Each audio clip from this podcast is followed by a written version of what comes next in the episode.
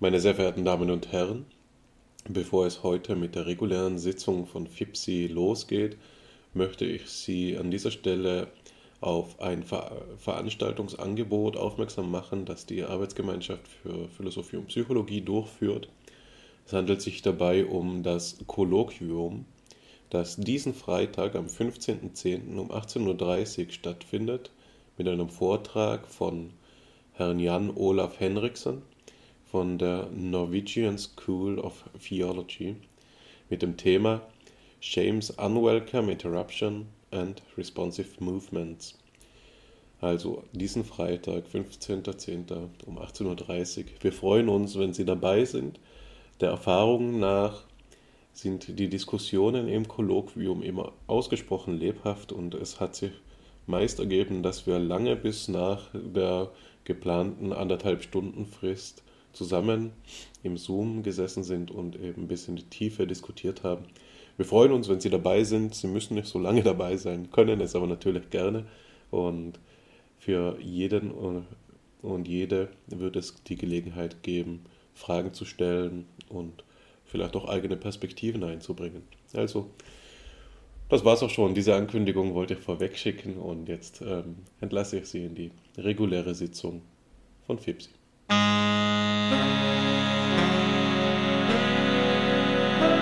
FIPSI, der philosophisch-psychologische Podcast. Über die öffentliche Verantwortung der Wissenschaft. Herzlich willkommen, meine Damen und Herren, zu einer weiteren Episode von FIPSI. Mein Name ist Hannes Wendler und ich begrüße Sie heute leider, wie man schon am Anfang hört, mit einer leichten Erkältung ähm, aus dem schönen Heidelberg. Und mit an meiner Seite äh, begrüße ich wie immer meinen Freund und Co-Host Alexander Wendt. Hallo Alexander, schön, dass du da bist. Hallo Hannes, ganz so da bin ich eigentlich nicht, wie ich gewöhnlicherweise da bin. Ich kann dir nicht sagen, ob der Himmel über Heidelberg bewölkt ist oder sonnig, denn ich befinde mich im Süden, in Verona in Italien. Zum ersten Mal ist es für mich eine Folge von Fipsi außerhalb von Heidelberg. Aber das ändert nichts, denn das Internet verbindet uns und ich freue mich darauf, heute mit dir eine spannende Folge zu erleben. Ich kann dir sagen, dass der Himmel in Heidelberg ist milchig und das Wetter ist etwas kühl. Anders als es das Wochenende ist, war das eben vergangene. Da war es doch noch sehr schön. Das waren besonders schöne Herbsttage. Nun ähm, denke ich, dass die Lage, wie du sie schilderst, aufgegriffen werden kann, um das Thema der heutigen Sitzung einzuleiten. Äh, wie kann es nun, was bedeutet es nun, dass wir uns hier über Zoom treffen, obwohl ich krank bin und du außer im Ausland?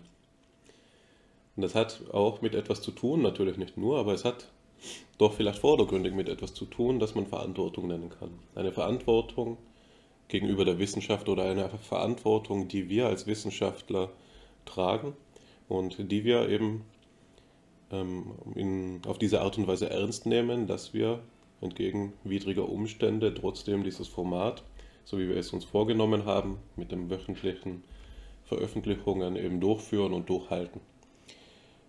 Also es ist eine gute Überführung, wie ich meine, auf das heutige Thema, dass, ähm, indem wir über die öffentliche Verantwortung der Wissenschaft reflektieren wollen. Und insofern FIPSI, dieser Podcast, selbst ein wissenschaftliches Projekt ist, ist es auch eine Selbstreflexion auf FIPSI.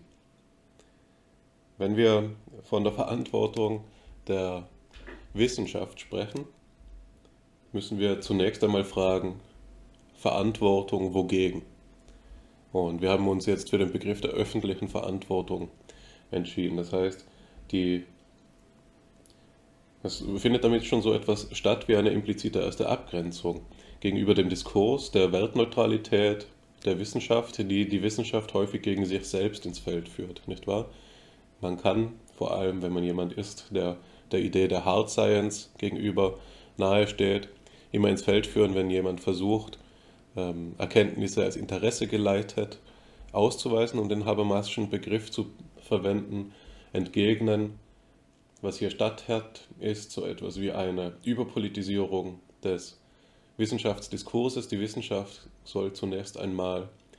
wertfrei operieren, denn nur so ist die wahre Suche nach der Wahrheit möglich. Die eigentliche Suche nach der Wahrheit kann nur so stattfinden.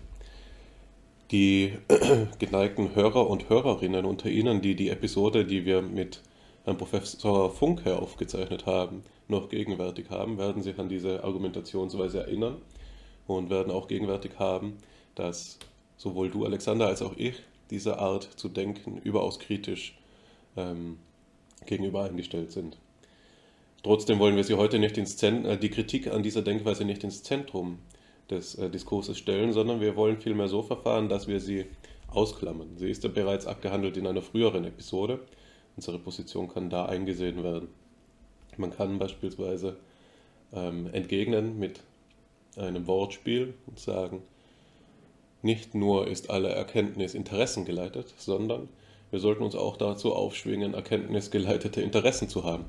Und das ist gerade, was wir uns für heute vorgenommen haben, indem wir ähm, auf Grundlage der Einsicht in die unhintergehbare Positionierung der Wissenschaft in der Gesellschaft, in der Öffentlichkeit, das Thema äh, thematisieren wollen, wie nun die Verantwortung in diesem Bereich gelagert ist. Also Verantwortung gegenüber der Öffentlichkeit, so wie sie der Wissenschaft zukommt, bedeutet die Reflexion darauf, wie ähm, die Wissenschaft auch im Verhältnis zu den übrigen Institutionen der Öffentlichkeit steht.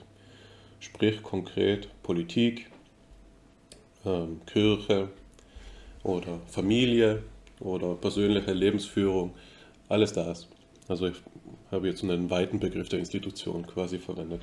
Könnte das natürlich noch zuspitzen. So. Damit ist das Thema situiert. Eine zweite Frage, die man an den Titel stellen muss, ist die Frage danach, was Verantwortung bedeuten soll. Ähm, gibt es eine Verantwortung, wie sie der Wissenschaft als Ganzer zukommt, als Institution, so wie ich sie jetzt angesprochen habe? Dann muss davor natürlich geklärt sein, was diese Wissenschaft ist. Meinen wir damit so etwas wie die Materialität der wissenschaftlichen Institution, sprich die Universitäten und das Netzwerk zwischen ihnen und wie sie wiederum auf die Öffentlichkeit einwirken, sei es in Form von wissenschaftskommunikativen Projekten, in, das heißt in, beispielsweise durch die ähm, Verbreitung und öffentliche Zugänglichmachung von wissenschaftlichen Einsichten oder sei es durch Bildungsangebote, wie der ganze Lehrbetrieb selbst, der ein Bildungsangebot ist, durch welchen die Universität auf die Öffentlichkeit einwirkt. Wir können also sehen, unter dieser materialistischen Perspektive, dass wir alle hier in FIPSI zumindest, da wir alle studiert haben, Alexander und ich, bereits beeinflusst sind durch die äh, Universität und so dass äh, eingesehen werden kann, dass diese Einflussnahme der Universität auf den Menschen so oder so stattfinden kann. Entweder reflektiert oder naiv. Und wir haben das Glück, hier in Deutschland zu leben, wo die Universitäten eben eine lange Tradition haben der Reflexion auf ihren eigenen Bildungsbegriff, sodass wir davon ausgehen dürfen und auch nachvollziehen können, dass wir eben Gegenstand einer reflektierten Einflussnahme durch die Universitäten geworden sind, so die, um es kurz zu sagen, sich unter ein Humboldtsches Bildungsideal bringen lassen, das natürlich auch ähm, durch die ganzen Bologna-Reformen und so, und so weiter signifikanten historischen Abwandlungen unterlegen ist. Vielleicht finden wir auch noch Zeit, darüber zu sprechen.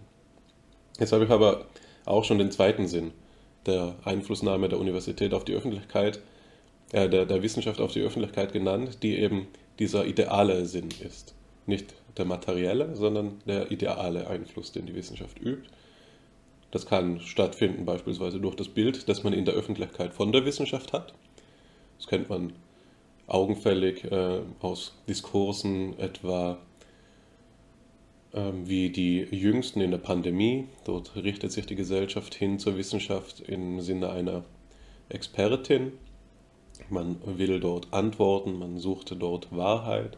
Man kennt es aus religionskritischen Diskursen, so wie sie in den Vereinigten Staaten häufig ähm, medial gegenwärtig sind, wo die Wissenschaft als Opponentin der überkommenen Lebensweise ins Feld geführt wird, als ein Sinnbild für Wahrheit, Nüchternheit und letztlich eben so aufgefasst wird, als stünde sie in einer direkten Kontinuität zum Prozess der Aufklärung. Wenn ich mich an meinen Schulunterricht erinnere, war das auch das Bild der Wissenschaftlichkeit, das uns in Österreich, eben in Tirol, nahegelegt wurde, dass die Wissenschaft ähm, als eine Institution der Aufklärung, als etwas, das uns dazu in die Lage versetzt, eigenständig und kritisch zu denken und eben Autoritäten auch in Frage stellen zu können. So. Das ist der zweite Sinn ähm, von einer Einflussnahme, den die Wissenschaft nehmen kann. Und jetzt habe ich noch gesagt, es gelte den Begriff der Verantwortung zu klären. Das ist natürlich eine Mammutaufgabe und ähm, die ich hier nicht abschließend ähm, durchführen kann. Aber was ich sagen will, ist das eine, nämlich, dass wir Verantwortung, dass wir den Begriff der Verantwortung schon dadurch in seiner Tiefe uns erschließen können, wenn wir ihn auf seine verbal, auf seine wörtliche Struktur hin reflektieren. Die Verantwortung trägt die Antwort in sich und Verantwortung zu tragen bedeutet immer auch Rede und Antwort stehen können zu müssen. Wenn die Wissenschaft Verantwortung in der Gesellschaft trägt, in der Öffentlichkeit, dann bedeutet das, dass die Öffentlichkeit fragend oder mit Anliegen an die Wissenschaft herantreten kann, können muss, auf die die Wissenschaft dann Antworten ähm, zur Verfügung stellen soll. Wenn wir das Ganze jetzt auf FIPSI wenden, bedeutet das auch, dass wir hier, ähm, und das wäre meine Formulierung des Ziels der heutigen Sitzung, uns in die Lage dazu versetzen wollen, eine Antwort auf die Frage danach zu geben, welcher Verantwortung FIPSI zukommt, welche Verantwortung wir hier realisieren wollen, unter eben den genannten Differenzierungen, materiell als Institution, ideal im Sinne der Selbstbesinnung und eben verschränkt betrachtet auf die Perspektive, äh, durch die Perspektive, durch das Prisma der mannigfaltigen Institutionen, welche eben die öffentliche, der öffentliche Raum sonst noch in sich birgt. Kirche, Staat, Gesellschaft. Äh, und wenn wir so viel auch nur ansatzweise schaffen sollten, dann hätten wir viel geschafft. Und ich denke, dass das alles ist, was ich zur Einleitung des Themas sagen möchte. Danke für deine Einleitung.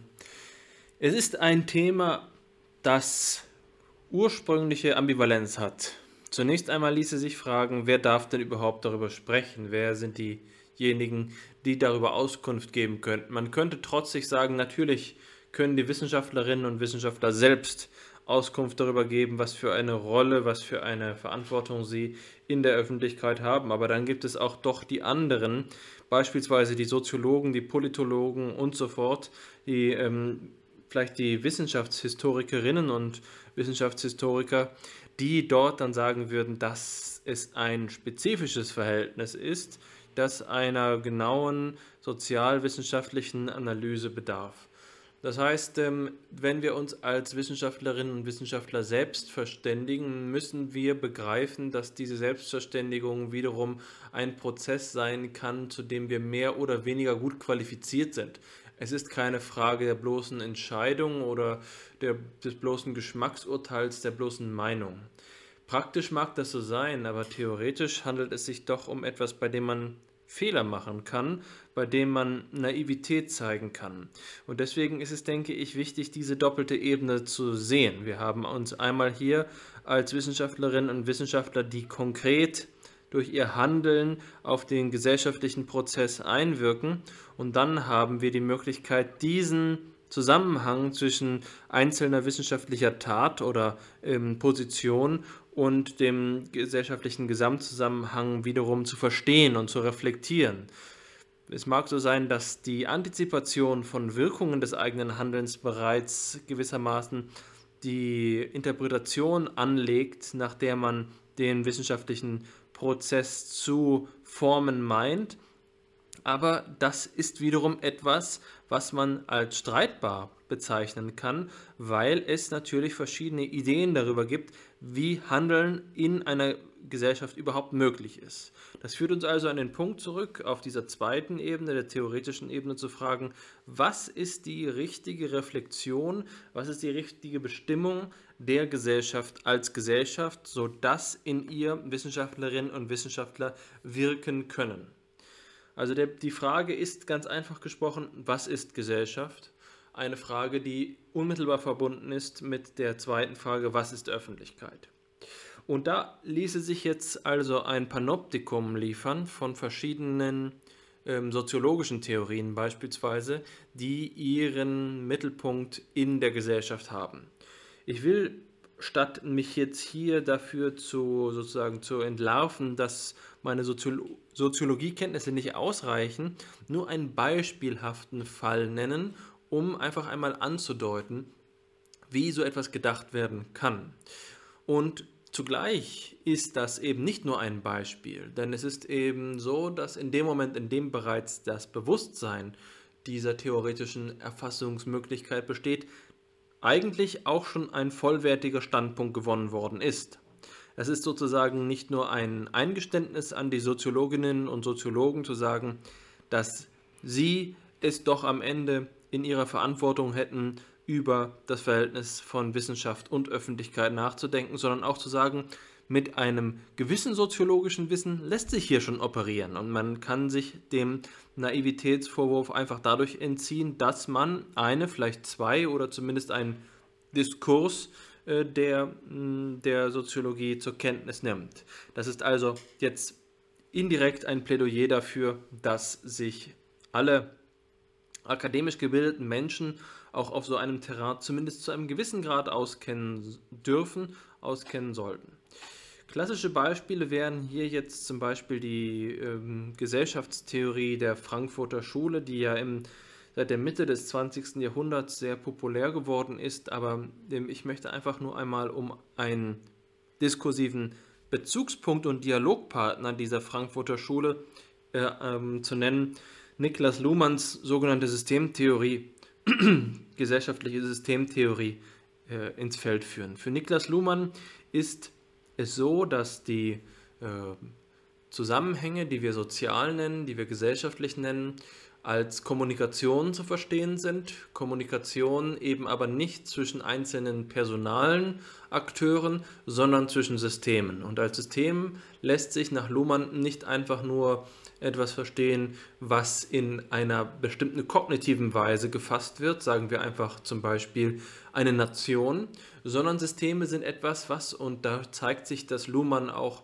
ähm, in seiner frühen Ausbildung Phänomenologie gekannt hat, etwas, was davon reduziert. Es handelt sich in gewisser Weise bei Luhmann um eine soziologische Reduktion. Systeme sind nicht das, was wir in natürlicher Einstellung als die uns umgebenden Systeme, sagen wir jetzt mal die Polizei oder wie auch immer, ähm, begreifen, sondern Systeme sind tatsächlich diejenigen Einheiten der sozialen Wirklichkeit, die ihre Textur, ihr Gewebe, ihre Funktionalität strukturieren. Und da kann man einfach sagen, das ist etwas, was sich einer gesamtgeschichtlichen Transformation unterworfen sieht. Die äh, primitiven Kulturen verfügen über eine andere Form von sozialer Gestaltung der Beziehung, der Kommunikation zwischen Systemen als modernere. Moderne Gesellschaften, zu denen eben vor allen Dingen wissenschaftliche Gesellschaften gehören, besser gesagt Gesellschaften, die Wissenschaftlichkeit ausgeprägt haben, sind nach Luhmann funktional äh, differenzierte Gesellschaften. Denen voraus stratifizierte Gesellschaften äh, laufen, also Gesellschaften, die nach bestimmten Klassen der Bevölkerung Aufgaben zuweisen. Demgegenüber steht in der Moderne die Idee der funktionalen Differenzierung in der Interpretation von Niklas Luhmann. Und diese funktionale Differenzierung hat damit zu tun, dass die einzelnen Teile der Gesellschaft, also die Systeme, jeweils spezifische Medien, Kommunikationsmedien ausbilden. Und diese generalisierten Medien sind bei Luhmann beispielsweise für das System der Wirtschaft das Geld oder für die Politik die Macht. Und für die Wissenschaft ist, und das ist, zeigt eben, dass für Luhmann Wissenschaft ein eigenständiges soziales System ist, ein eigenständiges ähm, funktional differenziertes soziales System ist, dass äh, die, das Medium dieses Systems Wahrheit ist. Da könnte man jetzt meinen, ja, da entpuppt sich ja Luhmann ganz klar als ein ähm, Sozialkonstruktivist, ein radikaler Konstruktivist. Wahrheit ist keine Frage einer, ähm, äh, einer äh, Koinzidenz zwischen Gegenständen und Meinungen oder Wissensbeständen. Aber so einfach ist es dann doch nicht. Es geht jetzt zunächst einmal um den operativen Sinn vom Begriff der Wahrheit. Also das Verhandeln in einer Gesellschaft darüber, was für wahr gehalten wird. Damit ist noch lange kein epistemologischer Anspruch ausges äh, ausgesagt. Also das Wort Wahrheit kann doppelt verstanden werden. In der Art und Weise, wie wir in einer Gesellschaft über Wahrheit sprechen, erstens und andererseits tatsächlich in diesem epistemologischen Sinne das Wahre über etwas auszusagen oder eine wahrhaftige Einsicht zu haben und so weiter und so fort. Wir konzentrieren uns also jetzt hier auf die erste Dimension und das heißt, Wissenschaft ist eine nach Luhmann ein soziales System, das von anderen so sozialen Systemen geschieden ist und eine eigene, ein eigenes Medium ausgebildet hat, gewisserweise einen Code, in dem es kommuniziert und das ist Wahrheit.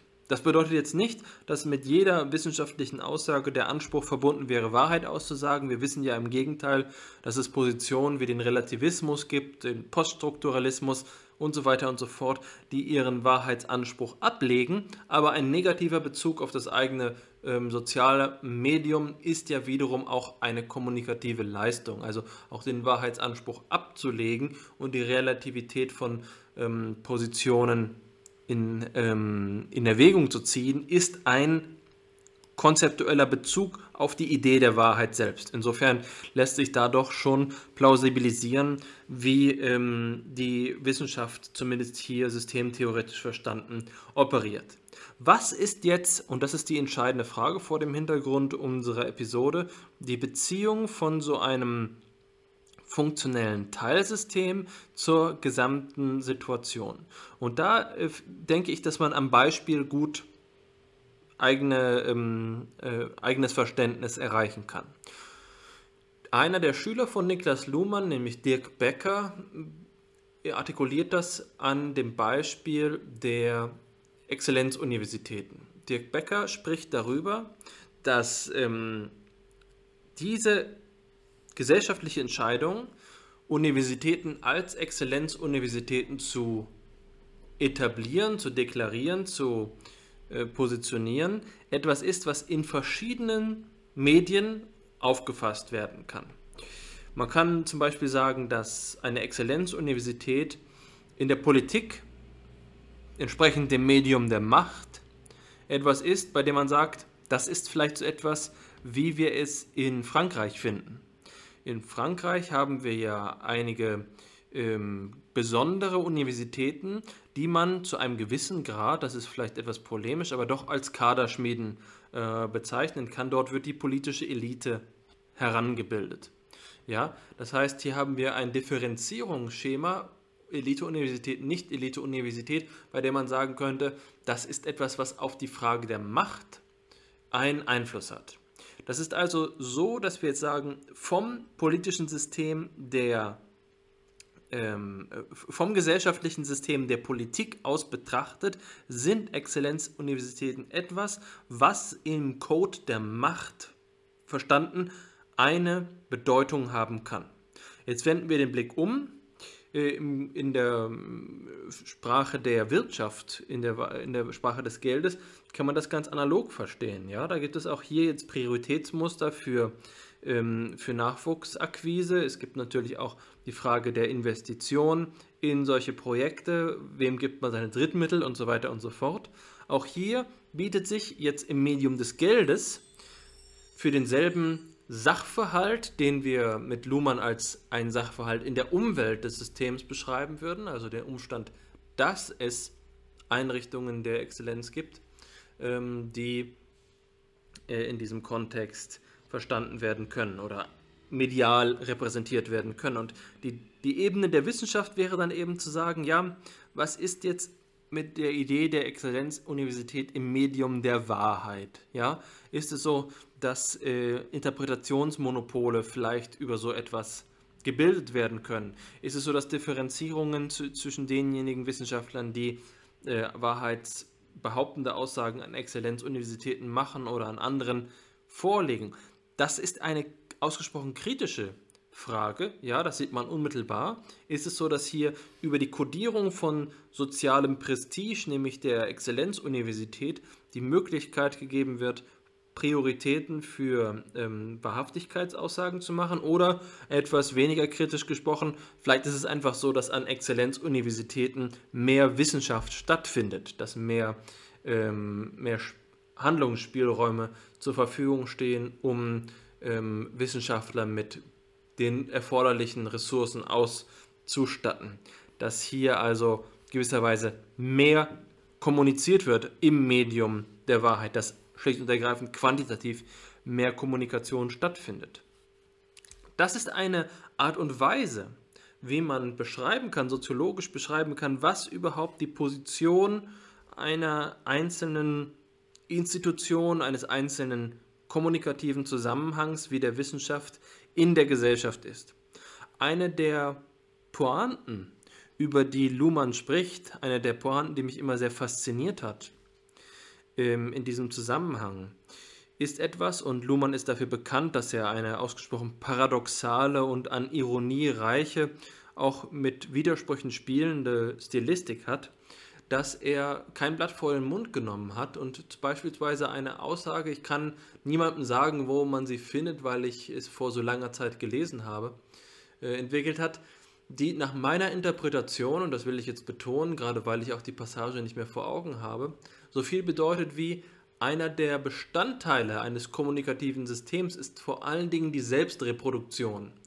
Das bedeutet im System der Wissenschaft natürlich, dass die Selbstkommunikation, die autopoietische Kommunikation, würde Luhmann sagen, die selbstreferenzielle Kommunikation auch einfach dem System Erhalt dienen kann. Das bedeutet, manchmal werden in der Wissenschaft kommunikative Kontinuitäten hergestellt, also zum Beispiel in, einem, in einer Zeitschrift neue Artikel veröffentlicht, schlicht und ergreifend, weil soziale Systeme dazu neigen, sich selbst zu erhalten. Da gibt es gar nichts Neues zu sagen, da werden keine neuen Ansprüche äh, vorgeschlagen, sondern es wird einfach perpetuiert, es wird eine Kontinuität hergestellt, sonst stirbt, um es metaphorisch zu sagen, das soziale System der Wissenschaft einfach ab. Wissenschaft um der Wissenschaft willen, könnte man da meinen. Das ist hier also auch wieder so eine, äh, ein ausgesprochen eleganter Seitenhieb von, von einer luhmannianischen Perspektive. Also, was gewinnen wir daraus? Erstens, wir haben eine Betrachtungsebene, die man soziologisch nennen kann, aus deren Kontext heraus man jetzt erst einmal darüber sprechen kann, was ist Gesellschaft und was ist Wissenschaft in der Gesellschaft. Mir geht es jetzt nicht darum vorzuschlagen, dass wir in allen folgenden Redebeiträgen über Luhmann nachdenken sollen. Mir geht es nur darum zu sagen, wenn wir eine Antwort auf die Fragen nach den, die du gestellt hast, was ist Öffentlichkeit, was ist Verantwortung und so fort suchen, dann können wir dann nicht einfach nur aus der Situation heraus entscheiden, sondern wissenschaftliche Verantwortung besteht eben auch gerade darin, ähm, Diskurse in ihrer Autorität anzuerkennen und für einen Gesellschaftsdiskurs ist die Soziologie eben ein Referenzpunkt. Ein Referenzpunkt, den man freilich nicht ähm, verabsolutieren sollte, aber es ist ein wichtiger Referenzpunkt. Und zweitens gewinnen wir aus so einer Reflexion die Möglichkeit zu sagen, dass wir ähm, vor dem Hintergrund solcher möglicher Überlegungen immer wieder die eigenen Grenzen des Anspruchs berücksichtigen können. Wenn wir im Folgenden über Verantwortung sprechen, dann geht es uns nicht darum, ähm, den, das gesamte Feld alles möglichen sozialen Handelns zu betrachten. Es geht uns spezifisch um eine moralische Fragestellung, wie du ja schon dargestellt hast und wie der Begriff der Verantwortung anzeigt. Wir wollen also keinesfalls in diesem Gespräch einen Totalitätsanspruch äh, äußern, sondern eine geordnete Diskussion führen. Ich glaube, dass das philosophische Redlichkeit ist, wenn man Begriffe klärt und die ähm, Diskurse, die man führt, nicht ordnungslos auswuchern lässt, sodass sie äh, letztlich ihre Bedeutung verlieren. Wir haben und das ist der Zweck bevor ich dir jetzt das Wort an, das, das Wort an dich weiterreiche, äh, jetzt hier an dieser Stelle also den Horizont abgesteckt. Gesellschaft ist etwas, was man zum Beispiel systemtheoretisch, aber auch auf andere Weise fassen kann. Das ist etwas, was ein eigener Diskurs ist. Das ist, wäre ähm, eilfertig, wenn wir an dieser Stelle sagten, Gesellschaft ist genau dieses. Das ist ein historischer Begriff und so weiter und so fort. Und Öffentlichkeit fällt dort hinein. Was das bedeuten soll, kann man aus so einer Perspektive verstehen. Es ist eine Frage der Aufrichtigkeit und der wissenschaftlichen Gewissenhaftigkeit, das zur Kenntnis zu nehmen, aber es darf nicht paralysieren.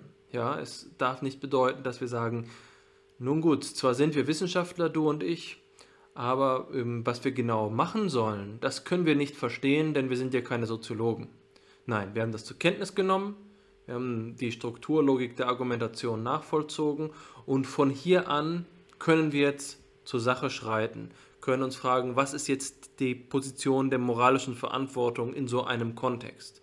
Das heißt, wir müssen nicht mehr im Nebel stochern und irgendwelche Begriffe der Gesellschaft präsupponieren, unhinterfragt voraussetzen, sondern wir können einen kritischen und reflektierten Dialog über die, die, den Sachgehalt führen. Ja, vielen Dank. Also ich denke, das hast du sehr gut eingeleitet und ich ähm, möchte einige, du hast jetzt sehr viele Punkte genannt, ich möchte einige von vorn nach hinten quasi aufgreifen und kommentieren.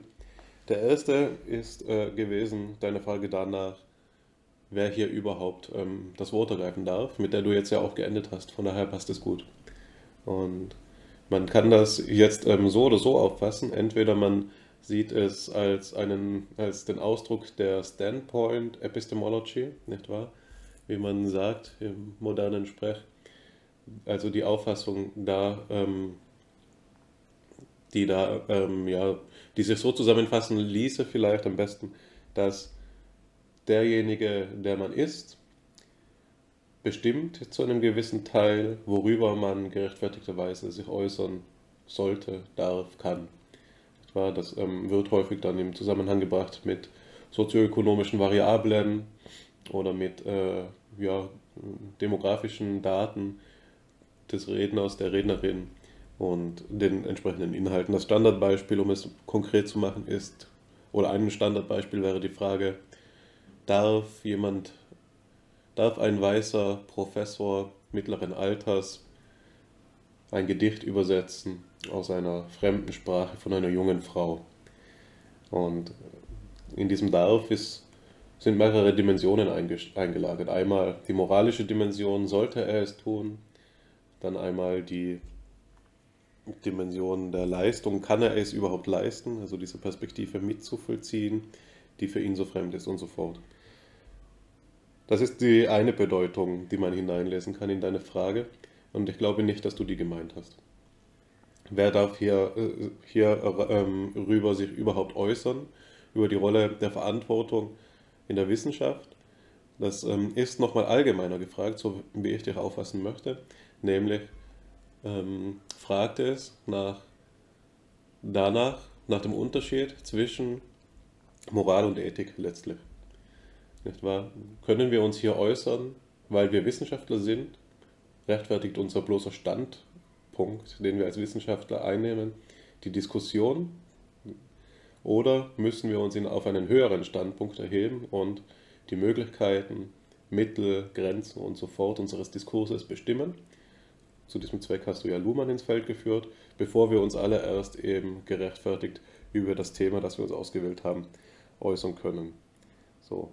Das heißt, was in diesem ähm, höherstufigen Sinn der Frage nach unserem Diskurs steckt, ist zweierlei. Einmal, dass Atominem-Argumente vielleicht in der formalen Logik ein Fehlschlüsse sind, Fehler sind, aber in der gesellschaftlichen Dimension es nicht so leicht von der Hand zu weisen ist. Wer man ist und von wo aus man spricht, spielt durchaus eine Rolle. Und es ist eben die Aufgabe auch eines wissenschaftlichen Diskurses, ähm, vom bloßen Nennen der eigenen Meinung überzugehen zur Begründung von Argumenten. Und Luhmann versetzt uns eben in diese Lage. Trotzdem ist es nicht so, dass das bloße Nennen von Meinungen, das doxastische, die doxastische Seite, gar keine Wahrheit in sich tragen würde. Ich denke, ein, eine Wahrheit in dieser Auffassung ist diejenige, und da würde, würde mich interessieren, ob du das so auch unterschreibst. Es scheint mir relativ evident zu sein, dass ein Diskurs, der die eigene Verantwortung nicht thematisiert, bereits unverantwortlich handelt. Es gibt quasi kein Entkommen vor der Verantwortung auf die Art und Weise, als dass ähm, es die Auseinandersetzung mit ihr gibt und, wenn, und, das, und die quasi das Minimum des verantwortungsvollen Diskurses bestimmt. Wer sich nicht mit der Verantwortung auseinandersetzt, handelt naiv und damit immer unverantwortlich, wohingegen ein reflektierter Diskurs aber noch nicht das verantwortungsvolle Handeln garantiert, sondern, und das ist der begriffliche Unterschied, auf den ich hinweisen will, ein verantwortungsbewusstes Handeln oder Sprechen eben ähm, bloß ermöglicht. So. Also es ist nicht ganz ohne Wert, trotzdem ist es wahrscheinlich zu kurz gedacht, das Ganze auf Standpoint Epistemology zu reduzieren.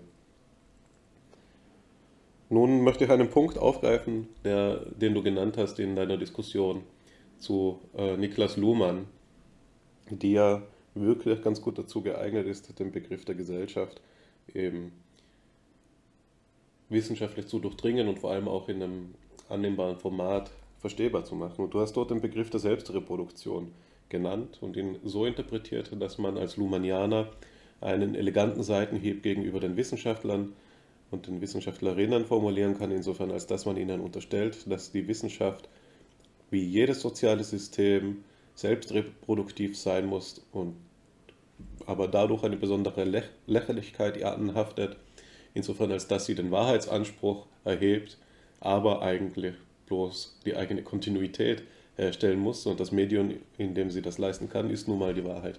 Also das ist so etwas, ja, will ich es jetzt mal ähm, betiteln wie ein konstruktivistischer Pessimismus in der Wahrheitslehre. Demgegenüber kann man natürlich stellen, dass die Kontinuität der Wissenschaft als soziales System auch anders aufgefasst werden kann. Und ein Beispiel, das ich dafür nennen will, ist eine personalistische Auffassung.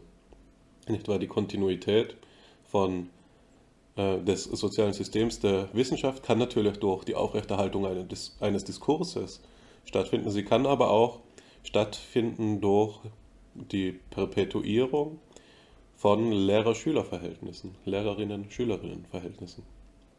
Sodass eben ähm, es kein Zufall ist, dass so gut wie jeder Psychologe auf die eine oder andere Weise mit nicht sehr vielen Schritten auf den Gründungsvater der akademischen Psychologie im modernen Sinn, Wilhelm Wundt, zurückgeführt werden kann. Sondern es hat damit zu tun, dass Wissenschaft eben auch ein zutiefst menschlicher Prozess ist der nicht hm, in einem rein symbolischen Raum von wahrheitsassertativen Aussagen stattfindet, sondern der in einer lebendigen Gemeinschaft zu verorten ist, die sich eben auf eine grundsätzlich andere Weise reproduziert. So wäre hier mein Einwand. Und den Unterschied, den ich hier implizit ins Feld geführt habe, den man ex, äh, explizieren muss, ist derjenige, den Tönnies gemacht hat, eben zwischen Gesellschaft und Gemeinschaft.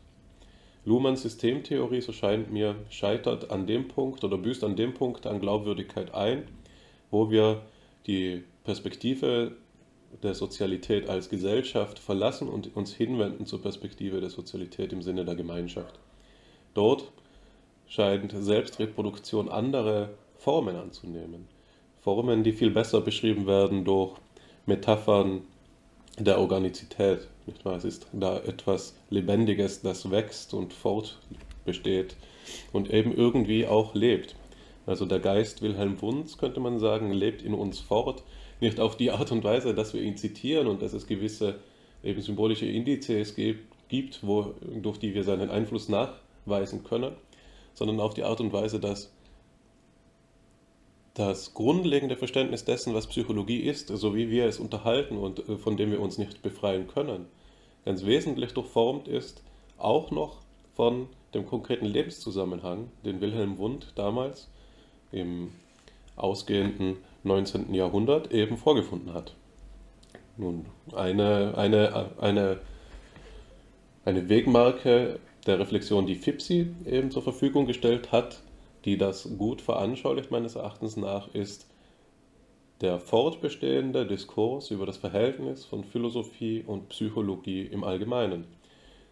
Denn seit ihrer Gründung steht die Psychologie in, vor dieser Frage, ob sie mehr sein kann als die Magd der Philosophie, ob sie sich wirklich von ihr emanzipieren kann und wenn ja, ob es denn überhaupt wünschenswert ist.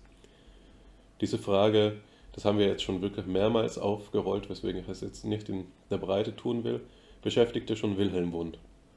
Und mein Argument gegen Luhmann für die Gemeinschaft wäre nun zu sagen, es beschäftigt uns noch heute mit gutem Grund, nämlich weil der Psychologie so etwas wie ein Anachronismus auch anhaftet und der Zusammenhang äh, der Forschungsgemeinde nicht ein bloß historisch kontingenter ist, all die Psychologen, die gerade am Leben sind und all die Psychologinnen bilden das materielle Substrat dessen, was wir soziologisch als Wissenschaft thematisieren können, sondern es gibt da auch einen idealen geistigen Zusammenhang, eine Gemeinschaft über die Epochen hinweg.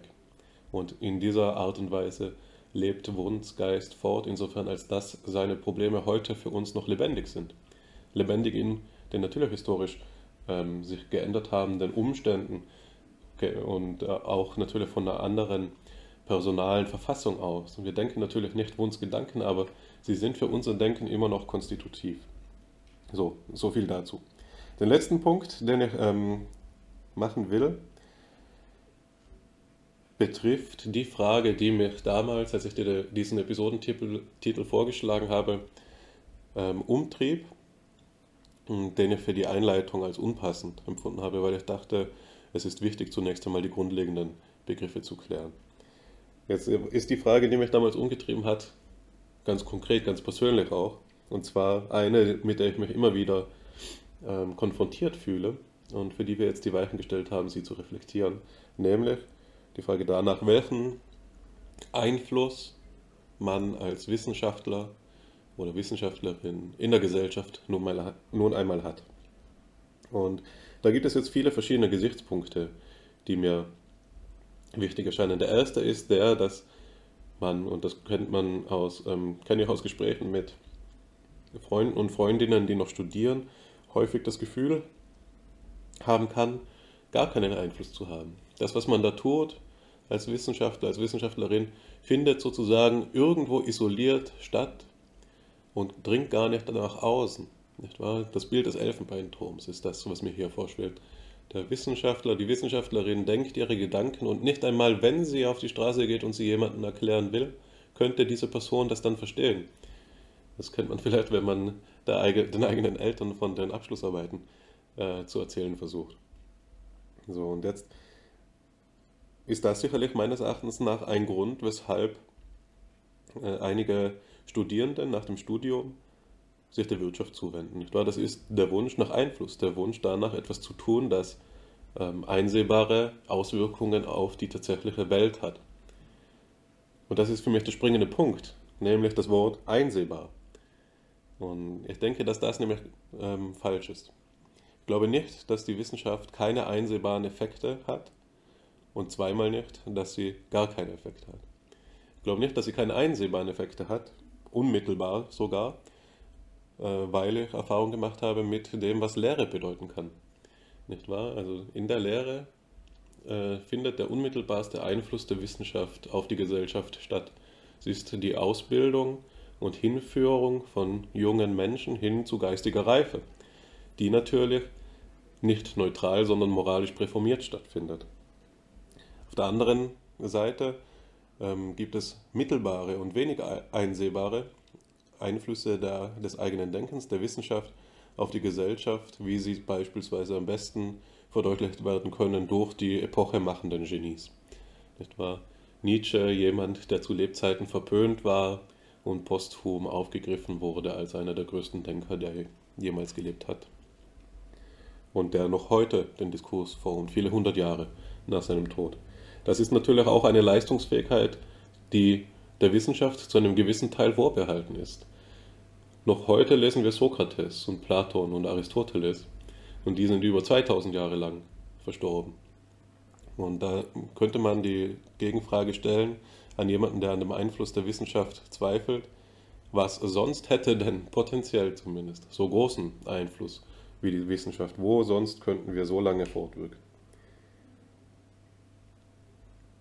Nun glaube ich auch, dass es zurückzuführen ist, viel sage ich dazu nicht mehr. Nun glaube ich aber auch, dass diese, dieser Zweifel an der, an der Einflussstärke der Wissenschaft auf einen Glauben zurückzuführen ist, dass es harter Kriterien bedürfte, um Einflussnahme messen zu können. Zitate war etwas, was ich genannt hatte, und es ist tatsächlich nicht so einfach, zitiert zu werden. Aber bedeutet das nun, dass jemand, der nicht zitiert wird, keinen Einfluss nehmen kann? Ich glaube kaum, und das hat damit zu tun, dass es eine Illusion ist, dass die Wissenschaft ähm, keine oder kaum harte Kriterien zur Messung ihrer Einflussnahme zur Verfügung hat. Denn die Meinungsbildung beispielsweise ist doch etwas, das ähm, vielleicht nicht einfach quantifiziert werden kann, doch aber sehr leicht anschaulich gemacht werden kann. Ich denke, dass das jedem Lehrenden ähm, unmittelbar einleuchtet, der nach einigen Jahren ähm, eben sieht, mit welchen Themen sich die eigenen Schüler und Schülerinnen befassen. Nun will ich auf den letzten Punkt zu sprechen kommen, den ich in diesem Zusammenhang für wichtig achte und das ist derjenige, der ist ganz konkret und das ist auch eine Aufforderung an unsere Zuhörenden, sich das anzusehen. Es gibt eine Homepage von William McCaskill, die sich mit, also dem Gründungsvater des effektiven Altruismus, die meines Erachtens nach einer der wichtigen Homepages im Internet ist, insbesondere für junge Leute, die sich noch in der Berufsfindung befinden. Und warum ist diese Seite wichtig? Sie ist wichtig, weil sie sehr hochqualitative Karriereprofile erstellt, die auch eben diese Karrieren gewichtet und auf eine sehr quantita quantitative Art und Weise damit umgeht, ähm, nach ihrem möglichen Einfluss auf die Gesellschaft und auf die wichtigen Probleme unserer Zeit. Wenn man dort den Beruf des Wissenschaftlers oder beispielsweise den Beruf des Philosophen und der Philosophin aufsucht, sieht man, dass äh, sie geführt werden als mitunter die einflussreichsten Berufsgruppen, die man wählen kann, überhaupt gleichzeitig aber auch als welche der schwersten. Der Ratschlag für junge Philosophierende ist dort, wählen Sie nur die Karriere in der Philosophie, wenn Sie absolut keine andere Option sehen, denn die Erfolgsaussicht ist selbst für die Besten unter Ihnen sehr, sehr gering. Ähm, und ich denke, das ist, das ist das Los, vor dem wir uns gestellt, vor das wir uns gestellt sehen und für das auch das äh, Material, das erste Material, das wir heute mitgebracht haben, geeignet ist, um das zu veranschaulichen. Ich weiß jetzt aber, ich habe jetzt so viele verschiedene Punkte genannt, dass ich nicht das Material auch noch einführen will, bevor ich dir, Alexander, die äh, Möglichkeit geben will, äh, darauf zu antworten. Aber ich möchte schon mal darauf hinweisen, dass ähm, dieses scheinbare Dilemma, das man, vor das man sich gestellt sieht als Wissenschaftler, als Wissenschaftlerin, dass man äh, auf der einen Seite die Gelegenheit hat, mit der eigenen Leidenschaft auch noch Großartiges und Gutes zu tun und auf der anderen Seite so eine geringe Volksaussicht vor sich findet, dass das Dilemma ähm, keines ist, das nicht überwunden werden könnte. Aber jetzt bitte, Alexander. Natürlich weiß ich es zu schätzen, dass du mich jetzt zu Wort kommen lässt. Du ahnst, dass ich viel zu sagen habe. Und äh, bev bevor du nun gleich die erste Quelle vorstellen kannst, will ich auf drei Punkte eingehen, die du jetzt diskutiert hast. Zunächst einmal, was es bedeutet, wenn du die Frage nach dem Einfluss stellst. Was ist das mit dem Einfluss?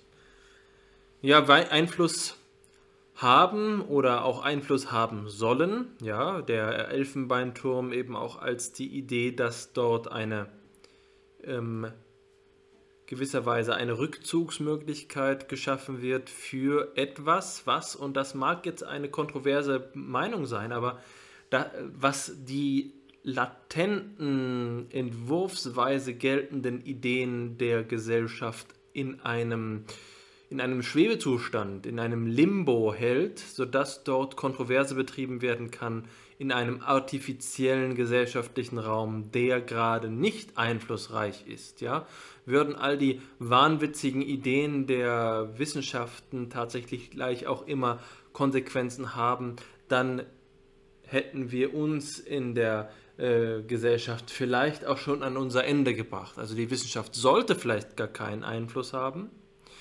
Aber jetzt einfach mal in diesem personalistischen Sinne, den du angesprochen hast, und darauf komme ich gleich zurück, also die Idee, jemand möchte Einfluss haben, äh, ein ähm, Wille zur Macht, den man sich hier attestieren lassen müsste.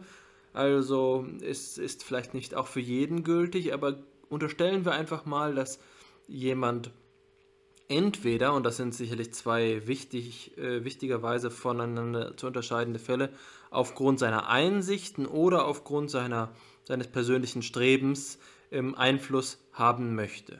Entweder ist jemand der Überzeugung, dass er beispielsweise auf Grundlage von psychologischen Überlegungen etwas ähm, erkannt hat, was die Welt verändern soll. Das könnte zum Beispiel Therapie bedeuten, ja.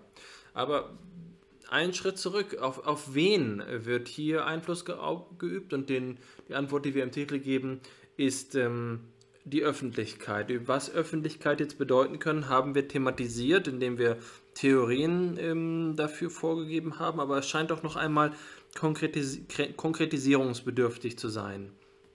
Also, was macht die Wissenschaft in der Öffentlichkeit? Erzieht sie oder trifft sie Entscheidungen oder transformiert sie sogar die Gesellschaft? Das sind ja ganz verschiedene Fälle. Ist es so, dass es sich hier um eine einseitige Beziehung handelt. Ja, er zieht die Wissenschaft, die Gesellschaft in der Öffentlichkeit oder er zieht auch die Gesellschaft in der Öffentlichkeit die Wissenschaft. Diese Frage hast du interessengeleitete Erkenntnis genannt. Die Frage ist jetzt deskriptiv und normativ separat zu stellen. Du bist eigentlich schon vorangegangen und hast die Frage nach dem Wie gestellt, aber ich würde gerne die Frage nach dem Was stellen. Was soll denn hier überhaupt geschehen? Was sind das, äh, was sind das für Prozesse, die möglich sind? Was macht die Wissenschaft in der Öffentlichkeit? Wenn wir sagen, dass ähm, das möglich sein soll, dann beziehen wir gleich schon auch einen weltanschaulichen Standpunkt, den wir zum Beispiel Expertokratie nennen können. Die Herrschaft der Experten, ein Begriff aus dem aktuellen Diskurs, sicherlich nicht der eleganteste aller Begriffe, aber einer, mit dem sich arbeiten lässt. Man spricht auch von Technokratie oder Epistemokratie. Diese verschiedenen ähm, Stichworte stehen dafür, dass dann, wenn eine Wissenschaftlerin oder ein Wissenschaftler den Willen hat, die, die Öffentlichkeit zu beeinflussen, dass das gerechtfertigt ist qua ähm, Wissenschaftlerin oder Wissenschaftler sein. Und das ließe sich ja jetzt thematisieren. Was ist denn, wenn wir sagen, was ist der Einfluss der Wirtschaft auf die Öffentlichkeit? Was ist der Einfluss der Kunst auf die Öffentlichkeit? Das lässt sich auch wieder analog beschreiben, deskriptiv und ähm, und normativ. Und am Ende werden wir vermutlich deskriptiv feststellen, dass es sich hier tatsächlich um Einflüsse handelt, die gegeben sind. Aber auch hier wieder der Punkt, bei dem wir sagen, ja, der einzelne Wissenschaftler, die einzelne Wissenschaftlerin, wie gelingt es ihnen? Ich würde an dieser Stelle erst einmal ganz grundsätzlich sagen, die Wissenschaft ist, das hatte ich ja in meiner Luhmann-Darstellung versucht darzustellen, eine Ansicht der Gesamtgesellschaft. Sie ist ein funktionaler Teil und man kann ganz gewiss sagen, dass die Wissenschaft nicht alles durchherrscht. Es gibt Teile der Öffentlichkeit und der, ähm, der, der Gesellschaft, die nicht verwissenschaftlicht sind, aber die Tendenz scheint doch genau diese zu sein. Ich überlege mir zum Beispiel, wenn wir uns das Archiv des Deutschen Bundestages anschauen und uns dort die Debatten der letzten 70 Jahre anhören, dann vermute ich, dass die Bezugnahme auf Statistiken, das ließe sich ja empirisch validieren, vermutlich eher zu als abgenommen hat. Die Frage, welcher Natur sind die Argumente, die in einem Parlament vorgetragen werden, spiegelt auch wieder, welche anderen Teile der Gesellschaft Einfluss auf diesen Teil der Gesellschaft haben. Insofern ließe sich Luhmannianisch hier jetzt also ähm, ein Machtkampf zwischen den verschiedenen funktional differenzierten Teilen der Gesellschaft beschreiben. Kommunikationen, die gesamtgesellschaftlich priorisiert werden. Ja, die Wissenschaft wird vielleicht ernster genommen als die Religion, wie du gesagt hast, während sich das in der Vergangenheit anders verhalten hat. Und das scheint ja alles zusammenzugehören. Ich glaube, dass wir hier ähm, in keiner Weise ähm, davon sprechen könnten, dass das entweder nur möglich ist oder nicht möglich ist. Aber ich möchte jetzt zum zweiten Punkt übergehen, der darauf antwortet. Ob das nur möglich ist oder nicht möglich ist, so wie ich es gerade ähm, diese Alternative dichotomisiert habe. Entweder hat die Wissenschaft Einfluss oder sie hat keinen Einfluss. Das ist eine Frage, die du, ähm, die damit zu tun hat, was du konstruktiven Pessimismus oder konstruktivistischen Pessimismus versus Personalismus genannt hast. Auch wieder die Frage, indirekt eine Antwort äh, hier, auf wen? Die, auf die Gesellschaft oder auf die Gemeinschaft? Wenn Wissenschaft erzieht, dann wirkt sie vermutlich eher auf die Gemeinschaft als auf die Gesellschaft. Ich würde so weit gehen, allerdings zu sagen, dass beide Perspektiven, das, was du jetzt konstruktivistischen Pessimismus genannt hast und das, was du ähm, Personalismus genannt hast, beide Perspektiven relevant sind. Beide Perspektiven deskriptiv und normativ relevant sind.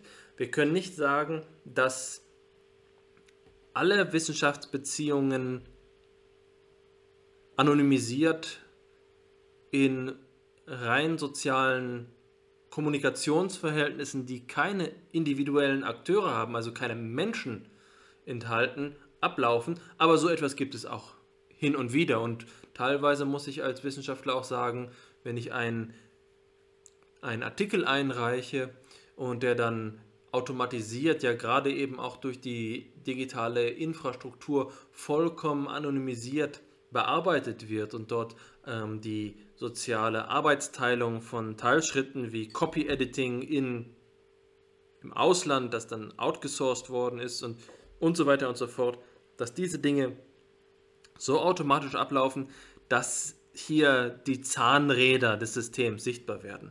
Dass es trotzdem auch Schüler-Lehrer-Beziehungen äh, gibt, die dem entgegenstehen, ist ja wiederum etwas anderes. Aber ich glaube, dass diese diese Perspektivenpluralismus, den du da skizziert hast, dass der zurückwirkt auf die Frage, auf wen wollen wir in der Öffentlichkeit wirken? Ja, Öffentlichkeit kann ja eben schon bedeuten, dass wir mit einem einzelnen Menschen etwas erreichen. Und da hast du ein gutes Beispiel gemacht. Wer versucht, seine Abschlussarbeit seinen Eltern beizubringen, der ist vielleicht schon einmal daran gescheitert, ihr Interesse überhaupt für die eigene Thematik zu, ähm, zu erzeugen, zu gewinnen. Und das kann ja genauso auch der Fall sein. Aber das ist nun so, dass ich zumindest zu einem gewissen Grad intuitiv sagen würde, als Teil der aktuellen Gesellschaft, in der wir leben, dass das Interesse für Wissenschaftlichkeit, also dass der, und das ist jetzt das Schlüsselwort, dass der Intellektualismus der europäischen Bevölkerung eher wächst als schrumpft. Und wenn ich Intellektualismus sage, will ich das Gegenbeispiel ähm, geben, nämlich den Anti-Intellektualismus. Und da gab es eben in den 1950er Jahren, ich müsste es jetzt nachschauen, von wem, ähm, Hofstetter oder so, ich glaube nicht, es war, es war nicht Hofstetter, aber es gab einen wichtigen Beitrag Anti-Intellektualismus in der amerikanischen Kultur. Und das ist also die Tendenz zu sagen, ja, das kann man vielleicht so persiflierend, äh, humoristisch sagen. Wenn jemand äh, ein, ein Buch liest, dann fragt man ihn, warum liest du ein Buch, wenn du auch Fernsehen könntest? Ja, die, diese, äh, diese Art und Weise. Was ist das für eine Zeitverschwendung? Ja, die, die Wissenschaftlerinnen und Wissenschaftler äh, sind eigentlich Aussätzige der Gesellschaft, unnötig. Was entscheidend ist, ist zum Beispiel eher die ähm, ökonomische Performance. Das, das ist ein Anti-Intellektualismus. Und wenn du jetzt fragst, wie können wir auf Einzelne oder auf die Gesamtgesellschaft, und das scheinen mir jetzt hier die beiden parallelen Punkte zu sein, also personalistisch oder ähm, ja, systemisch als Wissenschaftlerinnen und Wissenschaftler wirken, Einfluss haben, dann hängt das vom Zeitgeist ab. Es hängt vom Zeitgeist ab und der ist manchmal intellektualistischer und er ist antiintellektualistischer. Aber sogleich sieht man ja, innerhalb dieses Intellektualismus gibt es wieder Partitionierungen. Man kann sagen, ein Intellektualismus für eine bestimmte Form der Intellektualität.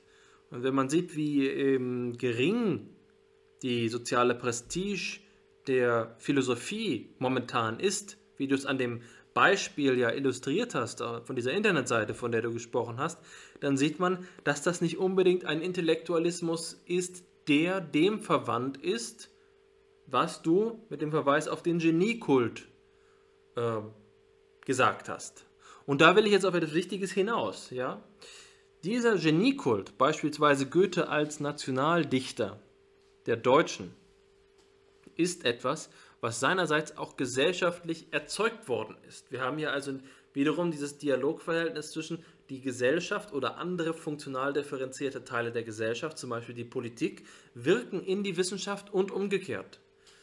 Also die Idee, Goethe sei der deutsche Nationaldichter, ist eben auch von einer gewissen propagandistischen Intuition oder Intention in äh, der Gründerzeit durch beispielsweise Massenpublikationen von Goethe-Gesamtausgaben begünstigt worden. Also die äh, Entwicklung einer einheitlichen Identität äh, in Bezugnahme auf kulturelles Erbe steht in, in einem Abhängigkeitsverhältnis zur politischen Entscheidung. Das heißt, hier haben wir ähm, natürlich auch immer die Rücksichtnahme, dass die wissenschaftliche Einflussnahme auf die Gesellschaft, sei es nun Goethe, der ja vielleicht nicht das beste Beispiel eines Wissenschaftlers ist, aber doch auch ein Wissenschaftler gewesen ist oder irgendjemand anderes, dass diese Einflussnahme durch die Wissenschaft wiederum zugelassen werden muss. Ja, und da ergibt sich jetzt natürlich das Problem des, Wissen, des, des gesellschaftlichen Opportunismus. Man kann sagen, derjenige, und das ist ein Problem, was ich für ausgesprochen wichtig halte, das will ich nicht unter den Tisch fallen lassen, derjenige oder diejenige, die die Absicht haben, in die Wissenschaft zu gehen, um Einfluss auf die Öffentlichkeit zu haben, werden vermutlich einem Opportunismus zuneigen, der eben gerade diejenige Form von Wissenschaft in ihrer sachlichen Wahl, und das führt wunderbar zu der Quelle über, die du uns gleich vorstellen wirst, äh, thematisieren äh, in ihrem Studium, äh, die gesamtgesellschaftlich begünstigt ist. Ja? Wenn wir beispielsweise ähm, die politische Bekundung dazu haben, dass die, der Infrastruktur- und Technologiestandort Deutschland begünstigt werden soll in Hinsicht auf Informatik oder Computertechnologie, Robotertechnologie, dann ist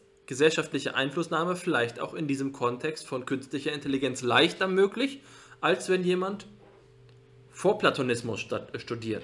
Also wissenschaftlicher Einfluss kann durch andere politische, ähm, gesellschaftliche Systeme auch begünstigt werden. Wissenschaftlich, wissenschaftlicher Einfluss kommt nicht immer nur aus der Wissenschaft heraus.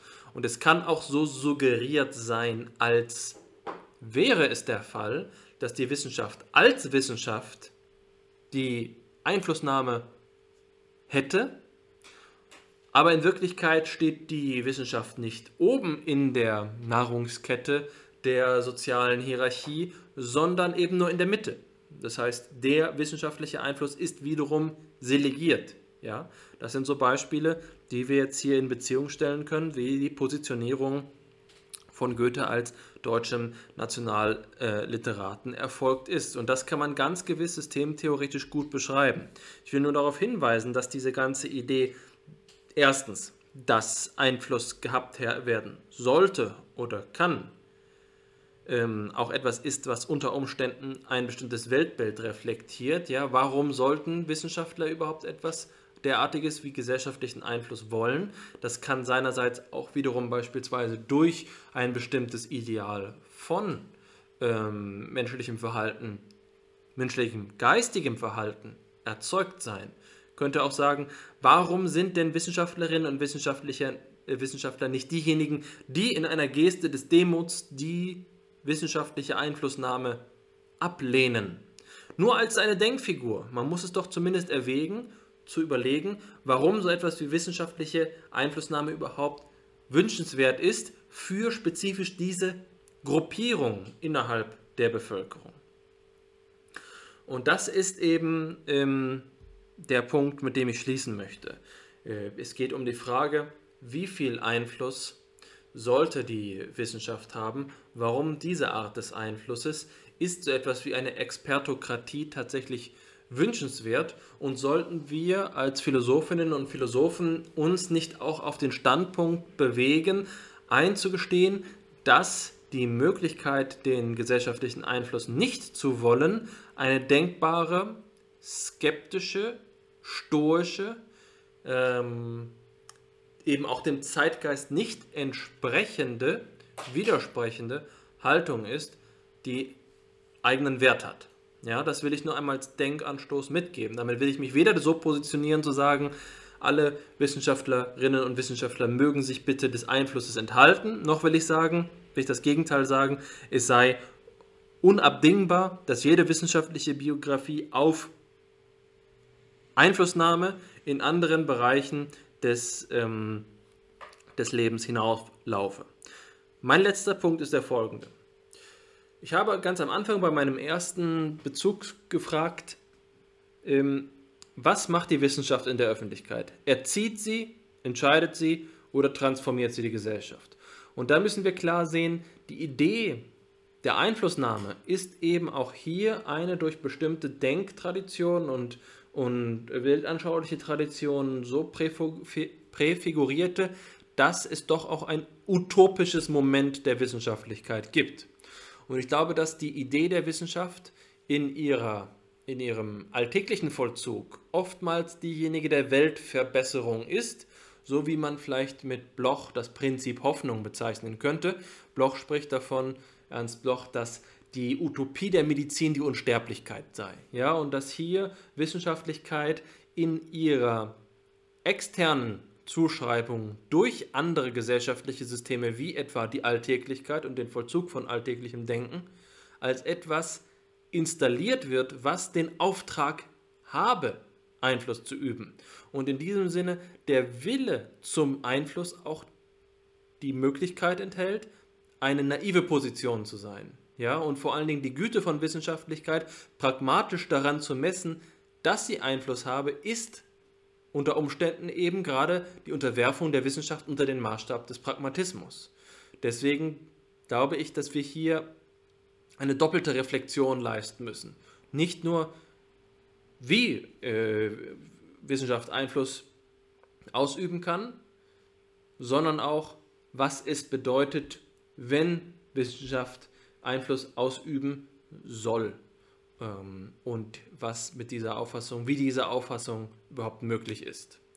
Ich glaube, so viel sei gesagt. Ich bin in meiner Darstellung an einen Punkt gekommen, in dem die Überleitung zu deiner Quelle ideal gepasst hat und habe mich jetzt am Ende wieder ein bisschen davon entfernt. Ich bin mir sicher, aber äh, bin mir aber sicher, dass du das jetzt reparieren wirst. Ja, das ist kein Problem. Ich würde nämlich auch ganz gerne auf den letzten Punkt kurz eingehen, bevor wir auf die Quelle übergehen. Und zwar hast du da ja gesagt mit deiner, ähm, wir finden, aufschlussreichen Dreiteilung des möglichen Einflusses, den die Wissenschaft, der zwischen Wissenschaft und Öffentlichkeit statthaben kann, nämlich Transformation, Erziehung und Entscheidung. Ähm, in diesem Zusammenhang hast du den Begriff des Willens zur Macht verwendet, der da ganz richtig am Platz ist. Und ich glaube, was ich äh, vornehmen will, ist eine Transformation der Frage, so wie du sie gestellt hast. Nämlich die Frage danach, wie Wissenschaft Einfluss üben soll, ob sie es soll und äh, was es bedeutet, wenn sie ihn denn nehmen sollte. Ich glaube, dass der Wille zur Macht hier das Schlüsselwort ist, insofern als dass er ähm, im engen Zusammenhang mit der Idee der Wahrheit steht. Ich denke also als einen idealtypischen Opponenten der Luhmannschen Gedanken, wie wir ähm, sie jetzt exponiert haben, Platon selbst. Und es gibt da die Idee der drei höchsten Ideen im platonischen Lehrgebäude, die Idee des Wahren, die des Schönen und die des Guten. Die Idee der Wahrheit ist bei Platon also eine der höchsten Ideen, was bedeutet, dass sie irreduzibel auf andere Ideen ist und dass sie eben so etwas, ja, ich sage es einmal in nicht-platonischen Begriffen, dass ihr so etwas zukommt wie absolute Geltung.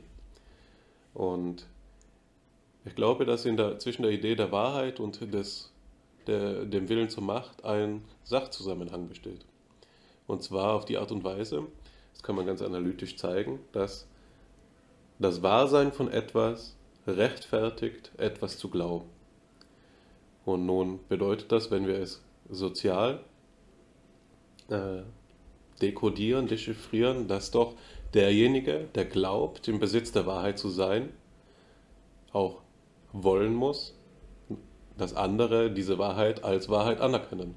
Wenn das, was er als wahr oder sie als wahr eingesehen zu haben meint, tatsächlich wahr ist, müssten es die anderen qua Vernunftbegabung doch auch als wahr einsehen und das heißt eben sich freier Dinge seines, seiner Einsicht, ihrer Einsicht unterstellen.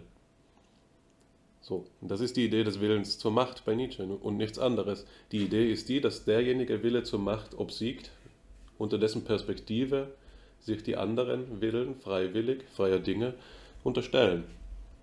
Und ich glaube, dass es hier so etwas gibt wie ein unausweichbares ja, Verschränkungsverhältnis eben zwischen Macht und Wahrheit, was wiederum gegen die Luhmannsche Idee der verschiedenen kommunikativen Medien geht. Zumindest in ihrer strikt analytischen Trennung. Ähm, ich glaube nicht, dass ein Luhmannianer äh, großartige Probleme damit hat, Einflussnahmen der Medien untereinander zu erklären oder man kann es ja schon dadurch be, äh, wieder gut machen, weil man sagt, es gibt eben sozusagen fuzzy borders, also verschwommene Grenzen zwischen den einzelnen Medien. Aber ich glaube, meine These äh, wäre stärker auszulesen, insofern als dass man sagen kann, dass in der Wahrheit eine Macht liegt. Und dass diese Machtkomponente der Wahrheit nicht hintergehbar ist, artikuliert sich gerade darin, um bei deinem Beispiel zu bleiben, dass die, dass die Politiker ja immer doch auf die Wissenschaft rekurrieren. Immer dann, wenn es um die Frage geht, wie ist es denn nun wirklich, weiß der Politiker, dass er den Experten braucht. Und da, das ist eben die Aufgabe der Wissenschaft, diese Experten und Expertinnen zur Verfügung zu stellen und die entsprechende Wahrheit, die notwendig ist, um soziale Problemlagen aufzulösen, äh, zur Verfügung zu stellen. Genau, und so, dass es sozusagen einen wesentlichen Zusammenhang auch gibt zwischen der Leistungsfähigkeit einer Gesellschaft im Ganzen und dem Status und Stadium des Fortschritts der Wissenschaft, die in dieser Gesellschaft eben betrieben wird. Nun hast du auch Gedanken dazu genannt, die eben die Verschränkung von den verschiedenen kommunikativen Medien der Gesellschaft betreffen, am Beispiel der gesellschaftlichen Erzeugung von Goethe als National Dichter. Da hast du gesagt, dass solche Prozesse wie die, ja, wie der Heldenkult, könnte man hier fast sagen, immer auch vom Zeitgeist abhängt oder von den Wissenschaftlerpersönlichkeiten, ob die eben opportun sind und damit schon Ausdruck eben eines, einer gewissen Wissenschaft, eines gewissen Wissenschaftsverständnisses und so weiter und so fort. In diesem Zusammenhang sind mir unmittelbar einige Beispiele eingefallen. Und zwar glaube ich, dass es doch niemanden in der Wissenschaft noch wirklich überraschen wird, dass das Bild, das man selbst sich aneignet von der Wissenschaft, von dem, durch welches man an die Wissenschaft herangeführt wurde, sich im drastischsten Ausmaß voneinander unterscheidet.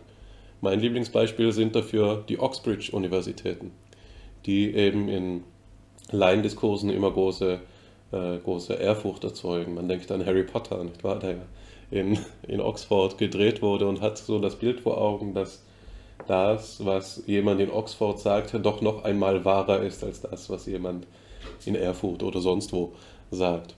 Nicht wahr? Also diese Elite-Universitäten, da sind wir auch wieder bei Beckers Idee der Exzellenz-Universität, äh, nur im allgemeinen internationalen Rahmen jetzt gedacht, dass diese Elite-Universitäten in, innerhalb äh, der Wissenschaftsgemeinschaft doch ähm, deutlich mehr problematisiert werden und in ihrer Verwebung mit den übrigen gesellschaftlichen Institutionen eingesehen werden können. Nicht wahr? Dass eben der gute Ruf, den den Oxbridge-Universitäten und den Ivy League-Unis anhaftet, eben auch zu einem wesentlichen und vielleicht zum größten Teil von wirtschaftlichen Faktoren beispielsweise abhängt. Was nicht heißen soll, dass diese Universitäten nicht exzellent wären und die Wissenschaft, die dort betrieben würde, nicht außerordentlich gut wäre, aber man muss das Ganze eben im Kontext sehen. Ein anderes gutes Beispiel für den Zeitgeist ist ähm, die Schulenbildung, wie sie in der Psychoanalyse stattgefunden hat, nicht wahr? Man kann den Erfolg Freuds durchaus auch so erklären, dass die ödipale Theorie, verkürze ich es einmal, oder die Idee der Trieblehre eben, zwar in die Zeit gefallen ist, in der all das noch stark tabuisiert war, die Sexualität im Allgemeinen, zweimal die Sexualität im frühkindlichen Alter, doch aber die Weichen gestellt wurden, sicherlich auch wechselseitig beeinflusst von der Psychoanalyse, gerade diesen gesellschaftlichen Diskurs zu transformieren, sodass der Zeitgeist gerade recht war für die Schulenbildung der Psychoanalyse. So viel zu den Beispielen. Wir sind jetzt, glaube ich, wieder angelangt in dem Metier, in dem das erste Material, das wir in der heutigen Sitzung besprechen wollen, außerordentlich gut passt. Dieses Material bezieht sich auf eine berühmte Studie, wie sie durch den Heidelberger Soziologen Max Weber durchgeführt wurde, die den Titel trägt Wissenschaft als Beruf. Die ist zu großen Teilen eine Reflexion auf die ökonomischen Verhältnisse der Wissenschaft im frühen 20. Jahrhundert. Das heißt, dass Wissenschaftlichkeit eben nicht mehr jenseits in einer Subkultur äh, oder in einer Parallelgesellschaft ähm, stattfindet, sondern in denen die Universitäten größtenteils selbst verwaltet sind, so wie das eben einmal war, sondern dass die Wissenschaft nun eben als Teil der Gesellschaft auch den übrigen Regeln und Funktionsweisen der Gesellschaft untersteht, sodass sie Gegenstand externer Einflüsse ist, wie etwa eben den ökonomischen. Nicht aber alles dieser Studie befasst sich damit und eine quasi Ausreißerstelle will ich ähm, jetzt einmal verlesen. Max Weber schreibt, Verehrte Anwesende, Persönlichkeit auf wissenschaftlichem Gebiet hat nur der, der rein der Sache dient. Und nicht, nur auf wissenschaftli und nicht nur auf wissenschaftlichem Gebiet ist es so. Wir kennen keinen großen Künstler, der je etwas anderes getan hätte, als seiner Sache und nur ihr zu dienen. Es hat sich, soweit seine Kunst in Betracht kommt, selbst bei einer Persönlichkeit vom Range Goethes gerecht, dass er sich die Freiheit nahm, sein Leben zum Kunstwerk machen zu wollen.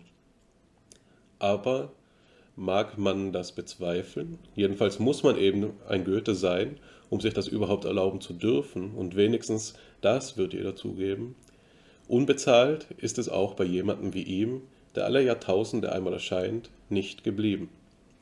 Es steht in der Politik nicht anders, davon heute nichts. Auf dem Gebiet der Wissenschaft aber ist derjenige ganz gewiss keine Persönlichkeit, der als Impresario der Sache, der er sich hingeben sollte, mit auf die Bühne tritt, sich durch Erleben legitimieren möchte und fragt, wie beweise ich, dass ich etwas anderes bin als nur ein Fachmann? Wie mache ich es, dass ich in der Form oder in der Sache etwas sage, das so noch keiner gesagt hat wie ich? Eine heute massenhaft auftretende Erscheinung, die überall kleinlich wirkt und die denjenigen herabsetzt, der so fragt, statt dass ihn die innere Hingabe an die Aufgabe und nur an sie auf die Höhe und zu der Würde der Sache emporhöbe, der er zu dienen vorgibt. Auch das ist beim Künstler nicht anders. Hier endet das Zitat, das gewisse Ideen ins Feld führte, die wir jetzt schon aufgegriffen haben. Einmal die Idee der wissenschaftlichen Demut, von der du gesprochen hast, Alexander, als die den Wissenschaftler als jemanden malt, der seine Würde von der Sache selbst herbekommt und der dann das höchste Ansehen genießt, Ansehen genießt, wenn er als Person am weitesten in den Hintergrund tritt. Ich glaube, dass das auch anschließt an das Wort des Genies, das schon gefallen ist und das eben unter verschiedenen Gesichtspunkten charakterisiert worden ist. Wir haben zuletzt im persönlichen Gespräch ja darüber auch gehandelt, Alexander, und eben gesehen, dass der Begriff des Genies so etwas wie ein Urbegriff ist, von dem die gesamte Sturm- und Drangperiode schwanger gegangen ist. Das ist eines der am meisten behandelten historischen Begriffe sicherlich, der auch in enger Verwandtschaft zu der modernen Intelligenzforschung steht beispielsweise. Aber was die Idee des Genies hier auszeichnet, so wie Weber sie charakterisiert, kann meines Erachtens nach gut angerechnet werden durch, ein kleine, äh, durch die Studie, die Schopenhauer über das Genie durchgeführt hat, wo er eben dieselbe These ähm, vorbringt. Ich habe das gerade hier offen und lese es kurz vor auch. Schopenhauer schreibt, der eigentliche Gegenstand des Genies hingegen ist das Wesen der Dinge überhaupt, das Allgemeine in ihnen, das Ganze. Das Talent vermag zu leisten, was die, was die Leistungsfähigkeit, jedoch nicht die Apprehensionsfähigkeit der übrigen überschreitet. Daher findet es sogleich seine Schätze. Hingegen geht die Leistung des Genies nicht über die Leistungs, nicht nur über die Leistungs, sondern auch über die Apprehensionsfähigkeit der anderen hinaus. Daher werden diese seiner nicht unmittelbar inne. Das Talent geschieht dem Schützen, der ein Ziel trifft, welches die übrigen nicht erreichen können. Das Genie dem, der eines trifft, bis zu welchem die anderen nicht einmal zu sehen vermögen. Da endet die Passage von Schopenhauer. An anderer Stelle schreibt er, das ist nur eine Zeile und das passt hier sehr gut, weswegen ich es noch kurz anfüge. Das Genie ist sein eigener Lohn, denn das Beste, was einer ist, muss, muss er notwendig für sich selbst sein. Wenn wir zu einem großen Manne der Vorzeit hinaufblicken, denken wir nicht, wie glücklich ist er, von uns allen noch jetzt bewundert zu werden, sondern wie glücklich muss er gewesen sein, im unmittelbaren Genuss seines Geistes, an dessen zurückgelassenen Spuren Jahrtausende sich erquicken. Ja, jetzt lese ich doch ein bisschen mehr schon. Nicht im Ruhm, sondern in dem, wodurch man ihn erlangt, liegt der Wert und in der Zeugung unsterblicher Kinder der Genuss. Gut, wir finden hier also so etwas wie eine Konvergenz zwischen dem Begriff der Persönlichkeit, von dem Weber spricht, und dem Begriff des Genies, so wie Schopenhauer ihn meines Erachtens nach eben über alle Maßen sprachfähig darstellt, in der Idee der Sachdienlichkeit. Nicht wahr? Nicht nur das Glück, sondern auch das Wesen des Genies oder der Persönlichkeit kondensiert in seiner Hingabe an die Sachen selbst. Bei Max Scheler findet sich an einer anderen Stelle eine ähnliche Reflexion über das Genie, indem er eben sagt, dass seine Persönlichkeit unverwechselbar mit seinem Werk zusammenhängt, sodass das Werk des Genies sich dadurch äußert, dass in ihm eine ganze Welt gegeben ist, wohingegen das Werk des Talents sich dadurch begreifen lässt, dass ihm, in ihm ein Aspekt, ein Aspekt der Welt sich bloß ausdrückt. Wir können also mit vollem Recht sagen, das ist Schelers Beispiel, ein Rembrandt. Denn jedes Bild, das Rembrandt gemalt hat, jedes seiner Meisterwerke, drückt den gesamten Kosmos seines Schaffens aus und in ihm die Persönlichkeit Rembrandt selbst. Also es gibt hier diese Idee ähm, der Demut, der Sachdienlichkeit und der Hingegebenheit, die dem letztlichen überzeitlichen ewigen Erfolg oder Einflussnahme in der Wissenschaft auch ausmachen, wenn wir jetzt eben die Analogie spannen von Rembrandt auf Goethe zum Beispiel. Goethe ist für Max Scheler beispielsweise jemand, der der Menschheit das Sprechen beibringt und durch seine überlegene Sprachfähigkeit eben auch uns zeigt, was wir immer schon meinten und was wir eigentlich fühlen und fühlen müssten. Nicht wahr, so dass Goethe aufgespielt wird als jemand, der ein großer Erzieher des Menschengeschlechts auch ist. Das ist der eine Aspekt dieses äh, Zitats von Max Weber, der vermutlich dem, was Max Weber selbst vorgeschwebt ist, noch am fernsten steht. Das andere ist hier die Idee der Neuheit. Nicht wahr? Er sagt, dass der Einfluss in der Wissenschaft sich auf das ähm, zuspitzt, dass jemand auftritt und sagt, ich habe hier etwas gedacht und gesagt, so wie es noch nie jemand vor mir gesagt hat.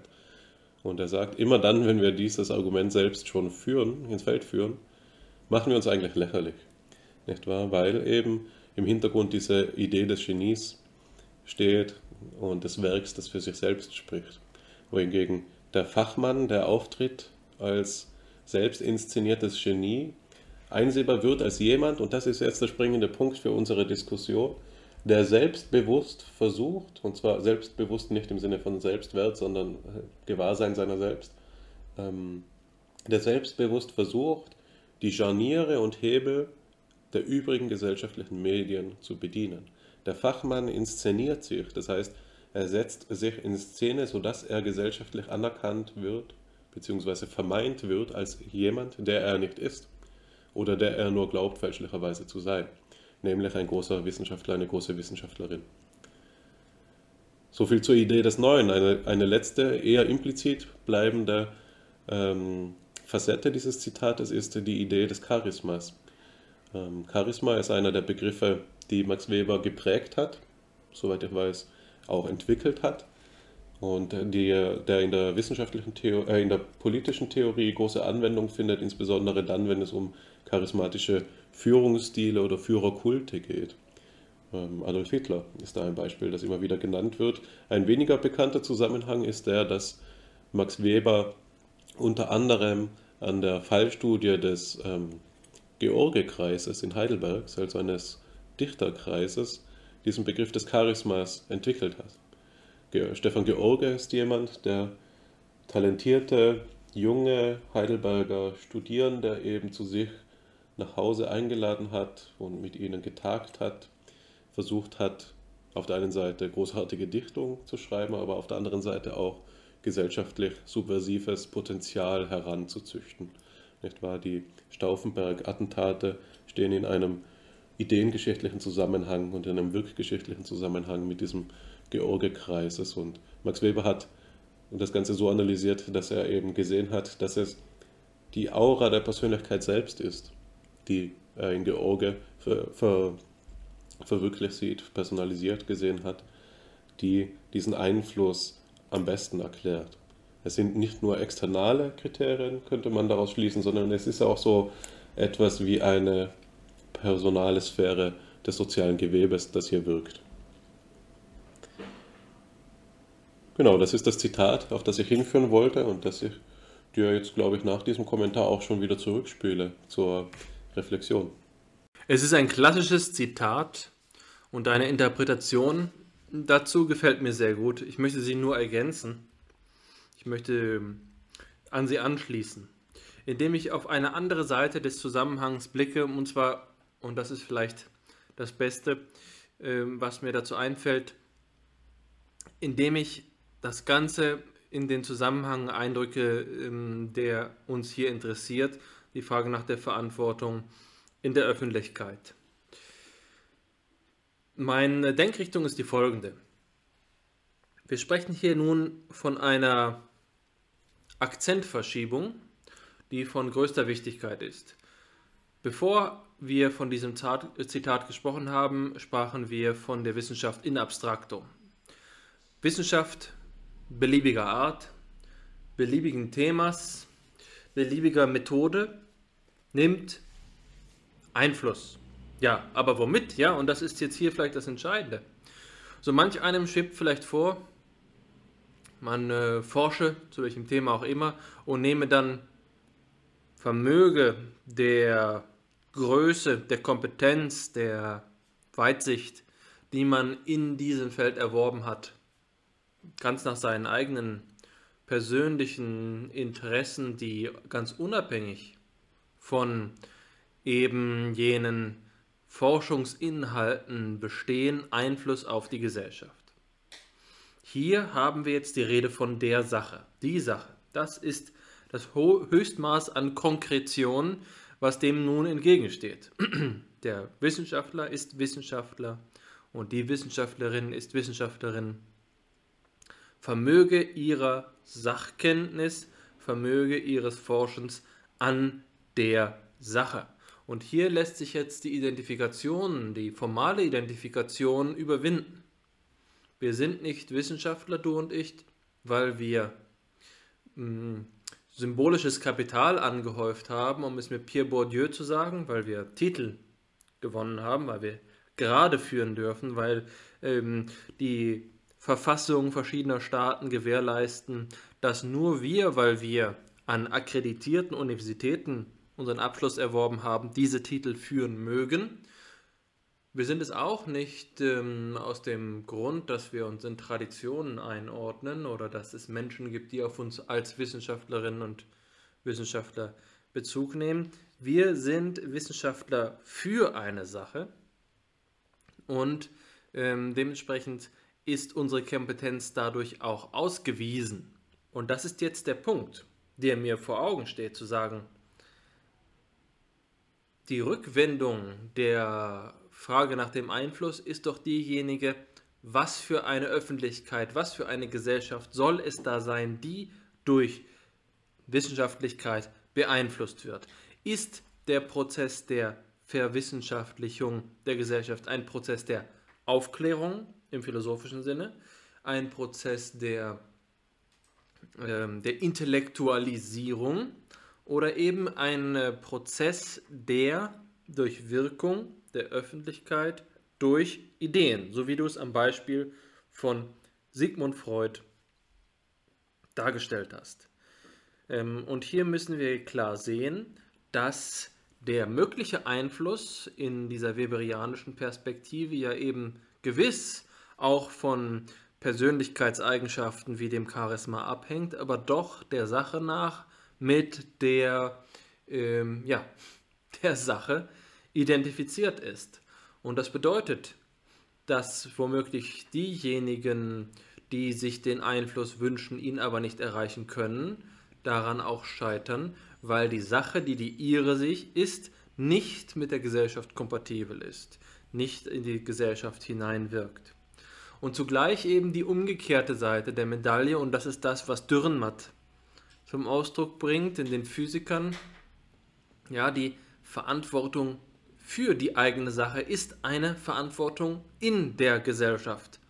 Das bedeutet, dass die Atomphysiker, und ähm, da gibt es ja die berühmte äh, Oppenheimersche äh, Verwicklung, und Einstein ist ja genauso ein Fall, ähm, die Atomkraft liegt im Verantwortungsbereich der Physiker. Liegt sie vielleicht auch im, im ähm, Verantwortungsbereich der Botaniker?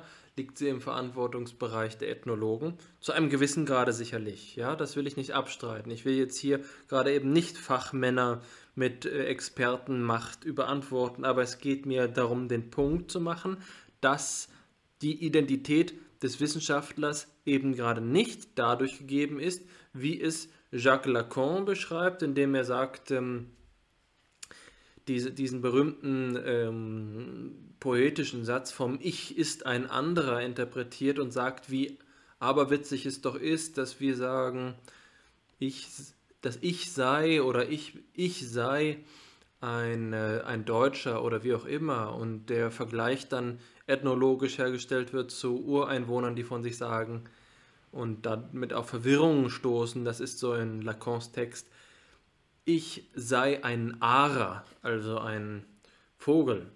Ich bin ein Vogel. Diese Idee ist ähm, für Lacan nicht weniger aberwitzig, als zu sagen, ich sei ein Deutscher. Äh, das ist also die Frage, was macht uns hier zum Wissenschaftler? Was hat Wissenschaftlichkeit mit Verantwortungsfähigkeit zu tun? Was hat Wissenschaftlichkeit eben auch damit zu tun, für etwas qua wissenschaftlicher Expertise, qua wissenschaftlichem Vermögen äh, zuständig zu sein? Da haben wir jetzt also eine doppelte Ausgangsstellung. Einmal sind Wissenschaftlerinnen und Wissenschaftler für ihre Sache verantwortlich und das andere Mal sind Wissenschaftlerinnen und Wissenschaftler eben diejenigen, die in Anbetracht von den Problemen und Herausforderungen der Öffentlichkeit und Gesellschaft dazu in besonderem Maße, zum Beispiel vermöge ihre Methodenkenntnisse, imstande sind, eine Lösung herbeizuführen. Und hier muss man gut aufpassen, hm, was gemeint ist.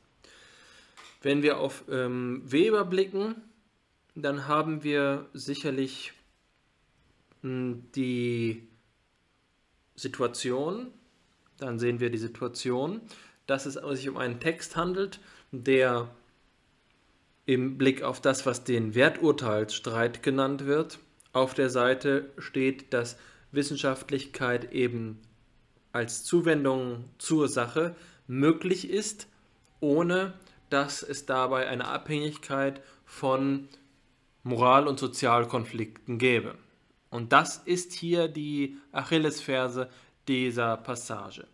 So redlich und wertvoll sie auch sein mag, muss man doch bedenken, dass die Zuwendung zu einzelnen Sachen in einem kritischen Verhältnis zur real gesellschaftlichen Situation steht. Hätten wir ohne eine deutsche Leitindustrie in der Automobilherstellung tatsächlich so viele Promotionen über die Gestaltung von Windschutzscheiben? Das Erkenntnisinteresse ist teilweise auf soziale Interesse zurückzuführen und in praktischen hm, Anwendungsbereichen wie den Ingenieurswissenschaften mag das fast unausweichlich sein und auch natürlich scheinen, aber wenn wir uns dann in Sozialwissenschaften, in die Philosophie begeben, in andere Zusammenhänge, haben wir gerade eben den Zusammenhang, dass die Sache nicht einfach immer nur die Sache, die, äh, um es in deinem Gedankengang zu sagen, dem persönlichen Genie überlassen ist. Diese Weitsicht auf das Neue, sondern es sind teilweise eben Zusammenhänge, die beforscht werden, nur weil der Zeitgeist es präfiguriert. Und sich davon zu emanzipieren, ist eben die Aufgabe einer kritischen Wissenschaft, die berücksichtigt, dass unser Sachinteresse nicht immer das Interesse ist und vor allen Dingen ja eben nicht nur im Sinne einer Sachorientierung als Inhalt der Forschung, sondern eben auch die Methoden, die wir verwenden, ja, ähm, etwas sei, das äh, einer freien Zuwendung zur Welt entspricht, einem eigentlichen Forschen, sondern auch etwas sein mag, das vielmehr davon abhängig ist, dass Wissenschaftlerinnen und Wissenschaftler eben nicht diese ephemeren Wesen fast reiner Geistigkeit, die in ihrer schieren Intellektualität durch die Gänge Oxfords und Cambridges huschen wie der Wind, ein Hauch wie die Anima bei Aristoteles durch den Elfenbeinturm ziehen und reine logische Räume erschließen, sondern eben Menschen sind und als Menschen von Öffentlichkeit abhängig sind und in der Öffentlichkeit agieren. Das ist das, was mir an dieser Stelle zu dieser Passage einfällt. Ja, also der Verweis auf den Werturteilsstreit, die Auseinandersetzung Webers mit äh, seinen Kritikern, die eben oftmals aus einer wissenschaftlichen Perspektive oder wissenschaftstheoretischen Perspektive gekommen sind, die stärker von einer Ideologiekritik motiviert waren. Aber äh, andererseits auch diese entscheidende Frage, die sich mir stellt, welche Gesellschaft ist es denn, die in die eine ähm, in die eine Wissenschaft hineinwirken kann. Aus welchen Sachen konfiguriert sich so eine Gesellschaft? Und da gefallen mir deine Beispiele. Ich denke aber auch, dass man das ganze Bild noch etwas blumiger gestalten kann, wenn wir neben die Psychoanalyse zum Beispiel Kunstwissenschaften nehmen. Ja? Eine Welt, in der das dem Gang ins Museum selbstverständlich ist, ist vielleicht auch eine Welt, die nicht einfach nur durch die ästhetischen Interesse der äh, Bürgerinnen und Bürger geprägt ist, sondern dass diese Interessen von Bürgerinnen und Bürgern auch durch Kunst, Historik, Kunstwissenschaft gestaltet sind. Ähm, es stellt sich also die Frage, welche Gesellschaft wollen wir haben? Und dann die sekundäre Frage, ist die Wissenschaft frei genug, um darüber zu verhandeln? Oder anders gewendet, ja, kann ein anderer Bereich des Lebens, der nicht die Wissenschaft ist, besser darüber verfügen? Ist Weisheit tatsächlich eine Frage von Wissenschaftlichkeit, ja, oder gibt es dort andere Bereiche, die ähm, darüber verfügen sollten? Sollten wir überhaupt einen ähm, Bereich entscheiden, was das gute Leben und die gute Gesellschaft ist? Ist die Philosophie hier etwas, was zusammenfällt mit der Wissenschaft oder nicht? Und ähm, die letztliche äh, Frage ist, aus welcher epistemologischen Perspektive können wir überhaupt ähm, diese Frage entscheiden? Ich denke, dass das, das Erste, was mir einfällt, ist etwas zum Letzten, was du gesagt hast, und zwar den Unterschied von Wissenschaft und Philosophie betreffend, dass wir jetzt eben in Zusammenhang gebracht haben, oder das du gerade in Zusammenhang gebracht hast mit der Frage danach, ob das Genie wirklich derjenige ist, diejenige ist, die ähm, dazu geeignet ist, den Einfluss durch die Sache vermittelt, also zumindest das muss man dem Genie ja zugestehen, das hat diesen Idealismus der Sachorientiertheit an sich, das dann eben auch diese Unwiderstehlichkeit der Wahrheit mit sich führt. Oder um es eben mit Sokrates zu sagen, dass so etwas ausübt wie den sanften Zwang der Vernunft, nicht wahr? Niemand kann wissentlich das Falsche glauben, könnte man hier ähm, paraphrasieren. Trotzdem ist es richtig, dass du das in Frage stellst. Ist das Genie wirklich diejenige Gestalt, der Idealtyp, dem wir die Formung der Gesellschaft überlassen sollten? Und kann das Genie überhaupt begriffen werden, jenseits einer Präfiguration durch Zeitgeist und gesellschaftliche Umstände? Der eben schon benannte und von uns sehr viel diskutierte Max Scheler macht, glaube ich, hell, also weitsichtig diesen Unterschied auf. Er unterscheidet ja drei in diesem Aufsatz, auf den ich mich implizit bezogen habe, über Führer und Vorbilder, macht er drei verschiedene Gattungen von Vorbildern auf. Der Theologie entsprechen und der Religion entsprechen die Heiligen, Politik und Staatsführung ähm, hat die Helden vorzuweisen und Wissenschaft zerfällt, und das ist jetzt das Spannende in zwei Idealtypen, in das Genie und in den Weisen. Und darin drückt sich gerade dieser Unterschied aus, den du da genannt hast. Wir könnten, ohne das jetzt als Scheler-Exegese auszugeben, das Genie mit der Wissenschaftlichkeit, so wie wir sie disputiert haben, assoziieren und den Weisen mit der Philosophie, der eben nicht nur der rationalen Sacheinsicht mächtig ist, sondern der Phronesis der praktischen Vernunft, also der überall dort ins Spiel kommt, um einen meiner Lehrer hier aus Heidelberg, ähm, Mannstetten, zu paraphrasieren, der überall dort eben zu Wort kommt, wo etwas so oder so sein kann. Immer dann, wenn wir abwägen müssen zwischen einander gleichberechtigt opponierenden ähm, Alternativen, haben wir es nicht mit Vernunft, rationaler Vernunft zu tun, reiner Vernunft zu tun, das ist das Wort, nach dem ich suche, sondern eben mit praktischer Vernunft und Abwägung. Genau. Nun ähm, hast du auch davon gesprochen, dass wir uns, um eben zu einem reflektierten Ein Einfluss, äh, Begriff des Einflusses gelangen zu können, die Frage danach stellen müssen, wie eben der Zeitgeist dasjenige, das wir genial nennen, präfiguriert. Nicht wahr? Und du hast dort den Begriff der Emanzipation ins Feld geführt. Du hast gesagt, wir müssen uns vom Zeitgeist und seine Präfiguration emanzipieren. Das kann man nun deuten einmal, klassischerweise, als einen Begriff der Aufklärung. Wir müssen uns davon freimachen. Wir müssen das Dunkel dieser unreflektierten Einflüsse durchleuchten und uns, uns ähm, somit davon freimachen, damit wir uns bloß noch vernünftigen Gesetzen unterstellen können. Eine andere Art und Weise, die mir etwas sympathischer ist, auch wenn mir das Aufklärerische jetzt nicht per se unsympathisch ist, aber das andere ist mir doch nochmal lieber, ist zu sagen, wir können Emanzipation hier deuten als etwas, so etwas wie eine Bewusstwerdung. Es geht nicht um ein Auslöschen dieser dunklen und hintergründigen Einflüsse der fremden Systeme in, in der Wissenschaft, sondern es geht um ein Reflektieren eben dieser das Potenzial eröffnet, auf die Art und Weise, dass einerseits die Wissenschaft die anderen gesellschaftlichen Teilbereiche erhellen kann, ihnen ihre Begriffe ähm, vielleicht ja, auf einer höheren Ebene zurückspielen kann und auf der anderen Seite sich von dieser Einflussnahme emanzipieren kann, insofern als dass sie die Gesellschaft als etwas aufgreift, deren Institutionen, Mächte und so fort ineinander verschränkt, agieren und damit eben dieses Kräfte, Wechselspiel sich selbst verfügbar macht. Nicht wahr? Die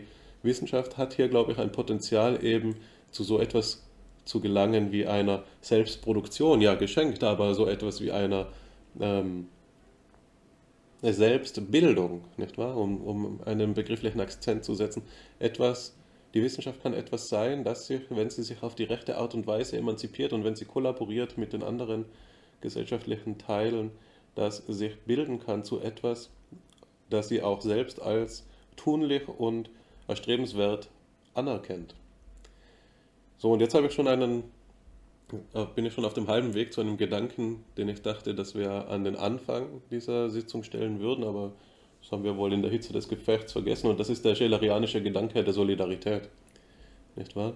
Wenn wir hier von Wissenschaft und Gesellschaft sprechen, im Hinsicht auf die Verantwortung, dann müssen wir auch die Frage danach stellen, eben wie diese Zusammenarbeit der verschiedenen, ähm, der verschiedenen gesellschaftlichen Sparten funktioniert und funktionieren sollte.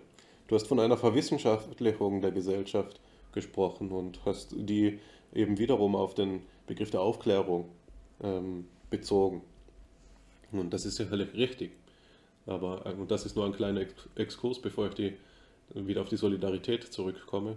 Ähm, ich glaube auch, dass die Verwissenschaftlichung der Gesellschaft eine Antwort ist auf die gegenwärtige Lage gesellschaftlichen Lebens. Und zwar, und das ist das Credo dass wir von den, vom angelsächsischen Denken immer wieder zu Ohr bekommen, dass die Welt eine ist, die in nie geahntem Maß, das ist auch eine These, die Joachim Funke beispielsweise vertritt, an Komplexität gewonnen hat. Und der Komplexität entspricht, wissenschaftssoziologisch gesprochen, das Spezialistentum. Nicht wahr?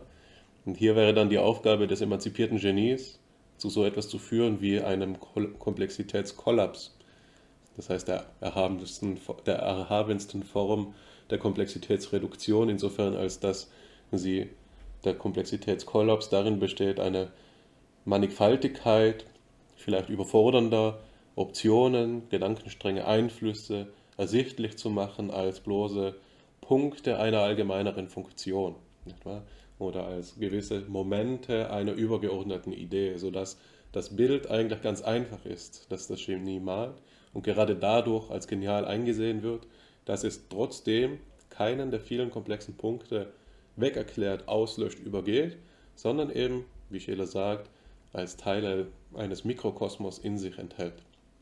So, das heißt, Verwissenschaftlichung der Gesellschaft hat auch etwas mit den Anforderungen der Zeit zu tun und die Verantwortung der Wissenschaft kann hier eingesehen werden, nicht nur in der Ausbildung immer, höher Spezialisi immer höherer Spezialisierungsgrade, sondern auch in Vorpresch, im Vorpreschen zu so etwas wie einem vereinheitlichenden Bilde, das die Gesellschaft tatsächlich handlungsfähig macht.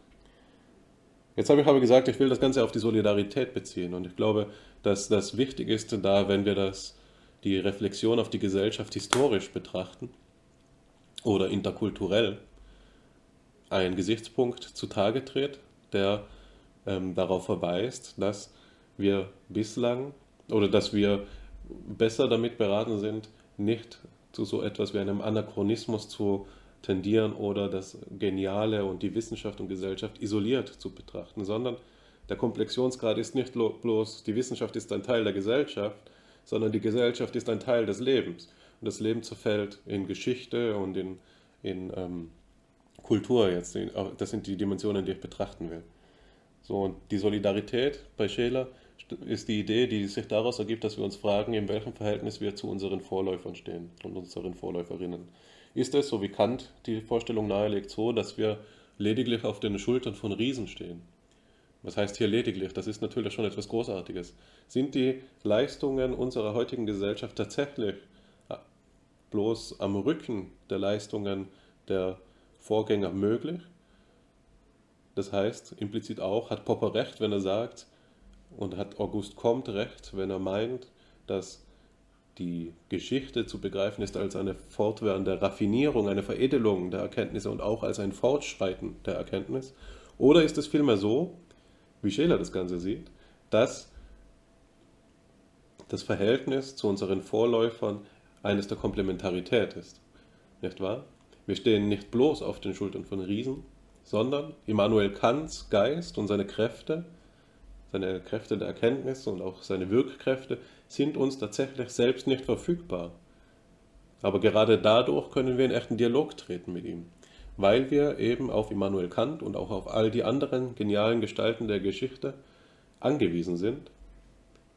Eben auf die Art und Weise, dass die Perspektive, die sie entwickelt haben, für, für uns nicht einfach in der unsere nicht einfach aufgehoben ist, sondern dass unsere Perspektive wesentlich abhängig ist von der ihrigen. Nur so, sagt Scheler, können wir äh, Sinn in der Idee finden, dass wir gemeinsam am Gebäude der Philosophia Perennis arbeiten, nicht wahr? Und bauen. Nur dadurch, dass wirklich ein jeder und eine jede den eigenen und unersetzlichen Teil beizusteuern hat, gelangt die Philosophie zu ihrer ewigen Gestalt. Für die Theologie, für die Religion nennt er hier die Idee der Kirche als die Gemeinschaft der Gläubigen, die eben in den verschiedenen Gestalten des Heiligen, der Märtyrer und so weiter allesamt beisteuern zur Verwirklichung der Idee des Göttlichen, des, des einen Gottes, den eben Scheler auch als Werdegott auffasst. So, das ist eine, eine Dimension der Solidarität, die geschichtliche. Die andere ist jetzt die interkulturelle. Nicht wahr? Und da, da, das funktioniert, äh, funktioniert im Wesentlichen analog. Da sagt Scheler, wie ist es denn nun mit den indischen Gelehrten oder mit den Gelehrten des antiken Griechenlandes? Äh, gehen die, sind die wirklich ohne weiteres aufgehoben in unserer Position oder sollte es überhaupt so sein, dass wir das so vorstellen? Ist das nicht vielmehr der größte Europäismus, die größte Borniertheit, den eigenen Standpunkt so zu verabsolutieren, dass man meint, die übrigen Standpunkte würden sich einer Kritik und Beurteilung durch den eigenen anbieten? Oder sollten wir hier nicht wieder das Bild der Komplementarität berühren, bemühen, sodass eben, und das ist der springende Punkt für mich, der mich seinerzeit, als ich es gelesen habe, ist noch nicht so lange her, eine Woche, ähm, so begeistert hat, müssen wir nicht sehen, dass gerade aus der Komplementarität ein Sachgebot der Solidarität entspringt. Nur dadurch, dass die indische Perspektive, nur dadurch, dass die griechische Perspektive nicht in der unseren aufgeht, sondern dass wir auf sie angewiesen sind, ergibt sich die Notwendigkeit, einander ernst zu nehmen, miteinander zusammenzuarbeiten und so eben zum für das Menschengeschlecht Mögliche in der Erkenntnis, in der Gesellschaft, in der Moral hinaufzusteigen. Also Solidarität ist hier so etwas wie Schelers Schlusswort, sage ich jetzt einmal, auf die Frage nach der Verantwortung, auch in der Wissenschaft, aber vor allem auch für die Frage nach der Verantwortung des Menschen. Nicht wahr?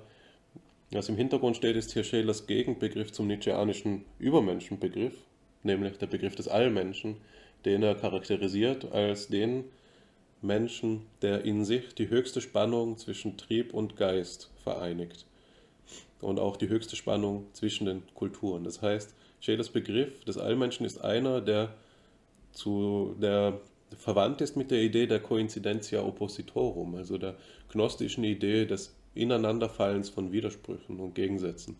Der Allmensch bei Scheler ist der Mensch, der die größte Spannung zwischen den am weitesten entfernten Gegensätzen in sich trägt und vereinigt und damit eben auch ein Mensch, der in Kultur und Geschichte äh, zerfällt. Genau. Das wollte ich äh, anfügen in diesem ganzen Zusammenhang. Meine Sorge ist jetzt ein bisschen die, die sich aus dem Blick auf das zweite Material ergibt. Das ja doch nochmal um einiges nüchterner ist als diese Erwägungen, wie ich sie gerade entwickelt habe im Zusammenhang mit Max Scheler, die vielleicht besser geeignet wären für einen Ausblick am Ende der Episode. Ähm, jetzt glaube ich, dass ich das Ganze so handhaben möchte, dass ich das dein Problem sein lasse. du hast ja auch schon die Gesprächsbereitschaft angemeldet. Vielleicht fällt dir ja ein Spin ein, wie man das Ganze nochmal zurückbeziehen kann, jetzt auf FIPSI, die Psychologie und nüchternere und weltlichere Bemühungen, wenn dir das denn überhaupt angemessen und notwendig erscheint. Vielen Dank. Du weißt ja, dass ich Probleme wertschätze. Insofern sehe ich mich hier jetzt nicht vor äh, ein Verhängnis gestellt, sondern für eine Gelegenheit, ähm, damit umzugehen.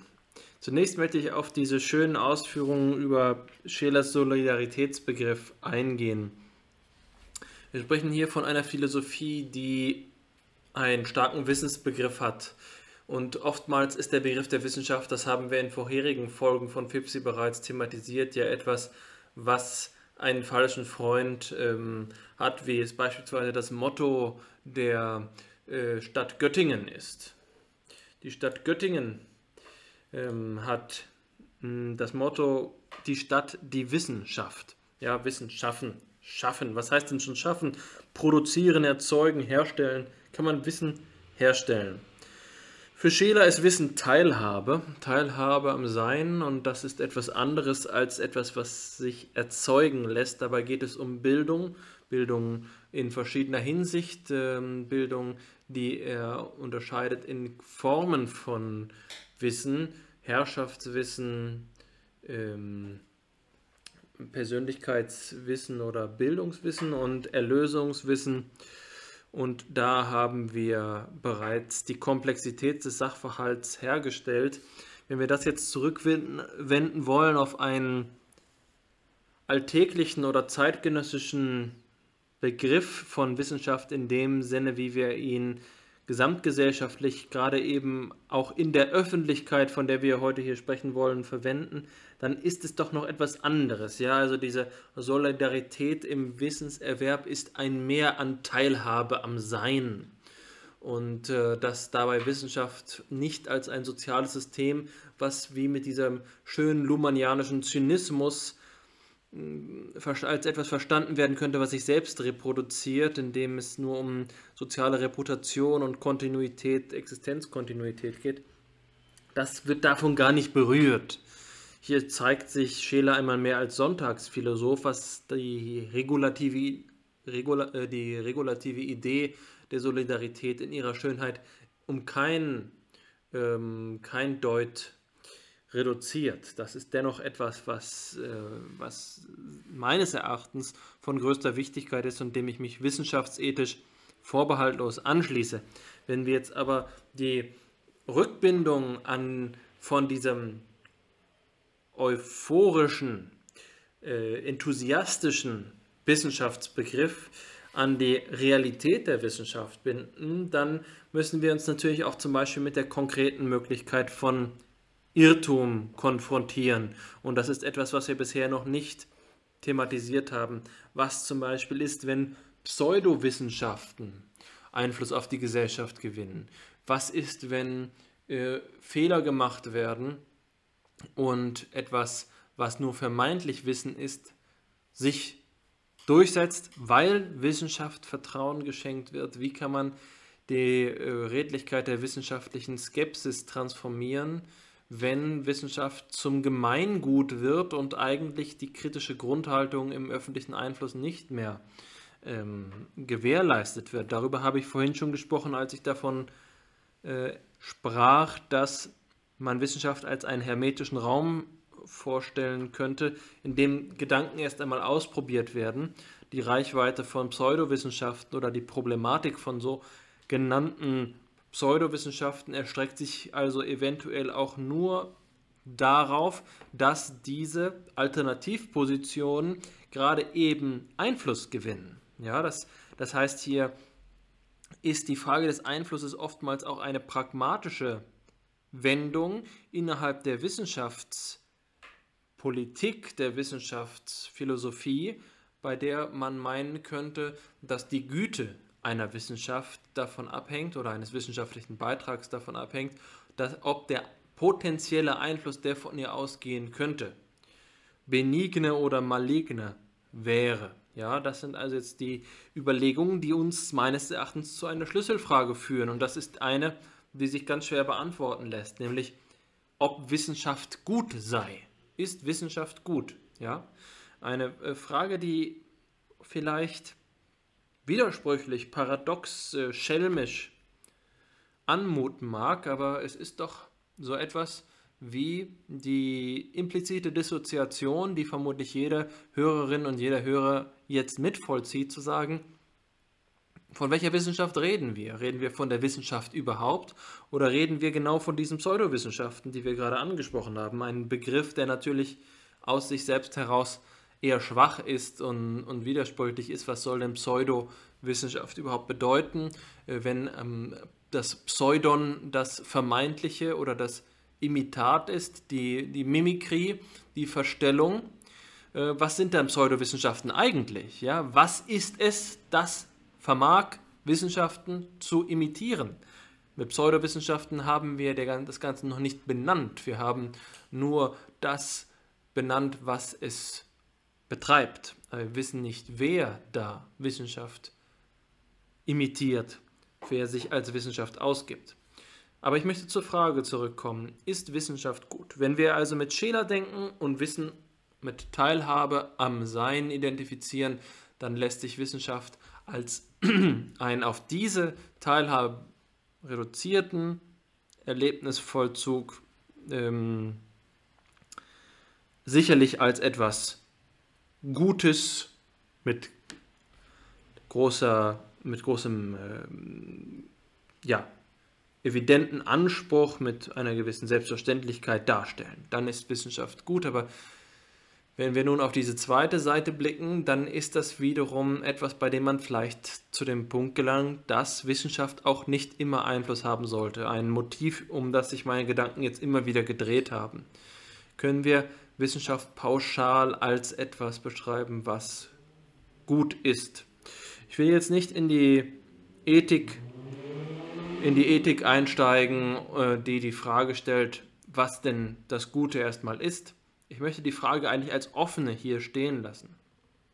Denn meines Erachtens führt sie uns an eine Grenze die, des Fragezusammenhangs, den wir hier gestellt haben, an eine Grenze, die ein Fenster sein kann zu dem, was jenseits davon liegt. Was soll in einer Öffentlichkeit, in einer Gesellschaft erfolgen? Was ist der Maßstab dafür, dass Wissenschaft gut sein könnte? Wenn Wissenschaft gut ist, dann bedeutet das vielleicht, dass wir von Fortschritt reden. Ja? Wenn Wissenschaft Innovation, das Neue, von dem du gesprochen hast, bringt, wenn Wissenschaft ein Mehr an Erkenntnis hat und wenn das mit einem Charakter der Evidenz beansprucht wird, dann reden wir gleichzeitig davon, was soll Öffentlichkeit sein, was soll Gesellschaft sein. Gesellschaft ist dann eventuell etwas, was nach Fortschritt streben soll. Gesellschaft soll dieses oder jenes sein, eine Versammlung von Menschen in Frieden und Freiheit. All das lässt sich dann besprechen. Also hier sehen wir, wie die wissenschaftsethische Ebene der, des, der in der Solidarität wünschenswerten Kooperation, der Teilhabe an Wissen, die du gerade vorgestellt hast, uns in der Abstraktion überführt zu der Frage, ob Wissenschaft ähm, gut ist, ja, oder gut für die Öffentlichkeit ist. Ich will das mit einer anderen Frage verbinden, die wiederum die Diskursebene, und das scheint das Motiv der heutigen Sitzung zu sein, Diskursebenen immer wieder tra zu transzendieren. Und das ist die, die Frage, ist Wissenschaft jemals nicht öffentlich? Das klingt erst einmal wie ein Selbstwiderspruch, denn ich habe doch behauptet, die Wissenschaft sei eventuell so etwas wie ein geschlossener Raum, in dem Ideen erst einmal ausprobiert werden.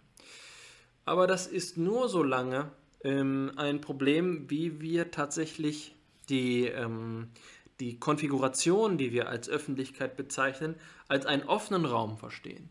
Ist denn nicht vielmehr die Idee der Wissenschaft immer schon eine, die, und da verbindet, das verbindet sich so ein bisschen mit dem, was du über äh, den Willen zur Macht gesagt hast, die auf das potenziell Öffentliche hinstrebt. Also ergibt ein wissenschaftsimmanenter Diskurs, der rein esoterisch ist, seine Erkenntnis also strategisch für sich behält, so wie es die Sophisten vermeintlicherweise getan haben, wirklich im strengen Sinne wissenschaftlich. Ist Wissenschaft nicht etwas, was von sich aus in die Öffentlichkeit strebt und deswegen bereits in seinen Prinzipien als etwas die Öffentlichkeit enthaltendes ähm, betrachtet werden sollte? Ja, also es geht hier nicht um ein Geheimwissen, das erworben wird. Was ist das für ein Gegenbild einer Wissenschaft, die Geheimwissen erzeugt, einer Loge, einer Gilde, die ähm, sich tatsächlich so abschließt, dass die Ergebnisse ihres Reflektierens nicht an den Punkt einer Veröffentlichung, und das ist ja auch der Idee, die Idee der Publikation als zentralem Medium der Wissenschaft im ähm, praktischen Vollzug entgegensteht. Also, ich wage zu behaupten, dass wir jetzt an dieser Stelle auch noch sagen können, jede Form von Wissenschaft enthält in sich den Gedanken der Öffentlichkeit, was natürlich dann die Frage nach dem Einfluss wiederum ähm, revidiert. Ja? Also wir haben tatsächlich Wissenschaft als etwas, was in seiner immanenten Bestimmung darauf ausgelegt ist, Öffentlichkeit zu erreichen und wir uns dann fragen sollten, was das für eine Art des Erreichens ist. Ist das eine Art der Teilhabe an einem Diskurs? Ist das eine Art der Präsentation der Konfrontation mit, mit vollendeten Tatsachen sollte Wissenschaft in diesem pädagogischen Sinne, wie wir vorhin von der Kunstgeschichte gesprochen haben, die Gesellschaft transformieren. Was ist, und da könnte man sogar bis zu dem Punkt gehen, an dem wir jetzt idealistisch werden, vielleicht mit Hegel, was ist die Idee der Wissenschaft, die sich in der Öffentlichkeit und in der Geschichte selbst vollzieht? Könnte man davon sprechen, dass das, was Wissenschaft selbst ist, eine, ein Entwicklungsprozess ist, der eine kontinuierliche, nicht zwingenderweise deterministische, aber eine kontinuierliche Transformation aus sich her selbst heraus schafft, die notwendigerweise mit der Idee von Öffentlichkeit verbunden ist. Da würde Hegel eben dafür argumentieren, dass die Abfolge von Gesellschaftsformen, die in der Geschichte stattfindet, einhergeht mit einer Abfolge von Erkenntnisprozessen. Ja, das ist auch eine Idee der Phänomenologie des Geistes, die allmähliche Entfaltung. Und daran sehen wir, dass diese Problematik nicht die kontingente Verknüpfung von zwei, ähm, zwei Bereichen ist, also als könne es sich die Wissenschaft aussuchen, ob sie nun Einfluss haben wolle oder nicht. Nein, es ist hier ähm, viel mehr auf dem Spiel. Zwei Punkte habe ich noch, ähm, die ich hier ergänzen möchte, bevor ich die nächste Quelle einführe, äh, einführe wenn es dir recht ist. Ähm, das erste ist, dass wir von Wissenschaft, und ich glaube, darüber müssen wir jetzt gleich in Bezug auf die Quelle noch etwas mehr sprechen, so sprechen, als sei ihr Einfluss eine Form von Rationalisierung und Funktionalisierung im Sinne von dem, was du Komplexitätsreduktion genannt hast oder was man auch mit anderen Termini zum Beispiel Aufklärung nennen könnte. Also wenn die Wissenschaft wesentlich auf Öffentlichkeit gerichtet ist, bedeutet das nicht auch, dass ihr immanenter Zweck sozial bestimmt zum Beispiel darin besteht, die allgemeine Öffentlichkeit zu etwas zu erziehen, die allgemeine Öffentlichkeit zu transformieren und die Erkenntnis innerhalb der Wissenschaft daran zu messen, ob sie dazu imstande ist, das zu leisten. Und das bedeutet für mich, das kulminiert für mich in folgender Frage. Ist Wissenschaft überhaupt zu dieser Rationalisierung imstande oder bedeutet das nicht eine Einschränkung des Prozesses der, des Wissenserwerbs? Anders gefragt, und da, mit dieser Frage möchte ich dann ähm, diesen Gedanken schließen, bevor ich zur Quelle übergehe, kann Verantwortung irrational sein. Wenn wir von der Verantwortung der Wissenschaft in der Öffentlichkeit als Frage unserer heutigen Episode sprechen, dann scheint mir darin angelegt zu sein, dass diese Verantwortung aus der wissenschaftlichen Denkform, also der Rationalität, selbst folgt und äh, der Auftrag, Verantwortung zu übernehmen, teilweise etwa, das, das will ich jetzt nicht ähm, zu stark machen, irrational motiviert sein kann, sagen wir mal emotionalistisch äh, gerechtfertigt sein kann, sofern wir Emotionalität der Rationalität gegenüberstellen, was natürlich jetzt ein komplexer Nebendiskurs äh, wäre. Aber ich sage einfach mal, was in der Gesellschaft gebraucht wird, die Einflüsse, die benötigt werden, könnten unter Umständen auch äh, aus etwas anderem rekrutiert werden, denn aus der Wissenschaft. Braucht die Öffentlichkeit lediglich die Wissenschaft oder auch anderes? Wenn wir die Idee des Einflusses haben, dann sprechen wir von einer Kategorie der Macht. Macht strebt vermutlich immer nach Vollständigkeit. Wenn wir also eine technokratische, eine expertokratische Gesellschaft imaginieren, dann ist das eine rational durchherrschte ähm, Gesellschaft, die die Prinzipien der Wissenschaft qua Rationalität zu ihrem eigenen Kern machen. Kann es denn nicht aber sein, dass die historischen Herausforderungen, denen Gesellschaften ähm, ausgesetzt sind, etwas anderes benötigen? Man also aus einer gewissen Perspektive vor dem Einfluss der Wissenschaften warnen müsste, weil dabei eben genauso etwas droht wie ähm, der Verlust der irrationalen Komponente. Allerdings hängt das ganz stark davon ab, was wir unter Wissenschaften verstehen. Ein weiterer Begriff von Wissenschaften, und das haben wir eben thematisiert, enthält vielleicht die Philosophie, ein engerer Begriff von Wissenschaften enthält sie nicht. Das ist also hier die Frage, ob der, äh, die Rolle der Wissenschaft in der Öffentlichkeit nicht eine inhärente Tendenz zur Funktionalisierung und Rationalisierung enthält. So viel erst einmal zu dem, was ich im Anschluss an deine Überlegungen für Assoziationen habe.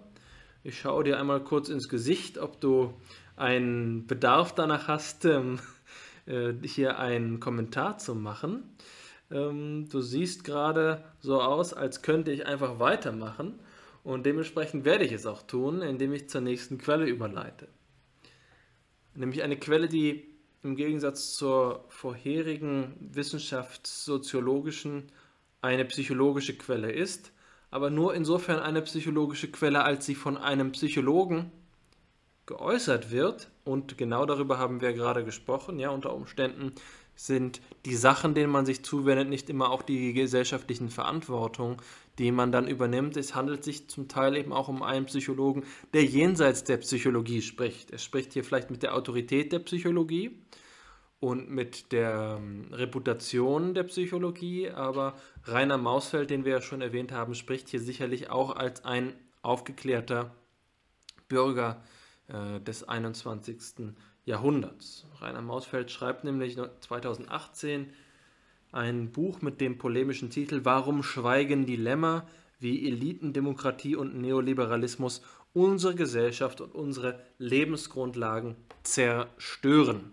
Ein Titel, der uns in die Verantwortung ruft, hier klar zu sagen, dass es sich um eine Positionsschrift handelt, eine in der Rhetorik klar gewählte ähm, Sammlung von Beiträgen von Mausfeld, die sich als gesellschaftskritisch ähm, entpuppen. Aber dennoch kann es ja gerade die Reflexion auf solche Sachverhalte sein, äh, wie, wie, wie, wie diese Beiträge, Beiträge dieser Art, die uns helfen, hm, den, die Zusammenhänge besser zu verstehen. Also in diesem Sinne bitte ich Sie, die, das folgende Zitat reflektiert zu lesen. Äh, Mausfeld führt hier ein Interview äh, mit, einem, mit einem Webblog, äh, Nachdenkseiten und die Passage, die wir Ihnen jetzt hier vorstellen möchte, handelt von dem Auftrag der, der Wissenschaften und der Wissenschaftlerinnen und Wissenschaftler zum Hinterfragen der beispielsweise politischen Umstände, mit denen wir konfrontiert sind. Und da sagt Mausfeld, zu einem solchen Hinterfragen sind wir alle von Natur aus befähigt. Man muss sich nur entschließen, von dieser Befähigung auch Gebrauch zu machen. Das war ja gerade die Leitidee der Aufklärung. Das ist oft mühsam und bedarf der Übung, doch empfinden wir häufig ein Gefühl der Befriedigung, wenn wir den Sinnzusammenhang der Dinge besser verstehen. Dann äh, kommt eine Rückfrage oder ein Kommentar von Seiten des Weblogs. Und Übung braucht übrigens auch wieder Zeit, wodurch verständlich wird, warum es bezüglich der Fähigkeiten, Lügen und Manipulationen äh, ähm, zu durchschauen große gesellschaftliche Disparitäten gibt. Und Mausfeld antwortet, genau. Äh, gerade in dieser Hinsicht haben Wissenschaftler eine besondere gesellschaftliche Verpflichtung. Sie sind geübt in der Beschaffung von Informationen und im Umgang mit Informationen. Sie verstehen zumeist ihr Wissen in Rede und Schrift zu vermitteln und sie sind oder sollten eigentlich schon aus beruflichem Ethos der Wahrheit verpflichtet sein. Daraus ergibt sich eine gesellschaftliche Verantwortung, sich nicht zu scheuen, sich nötigenfalls auch mit der Macht und den ihr dienenden Ideologien anzulegen. Zitat Ende.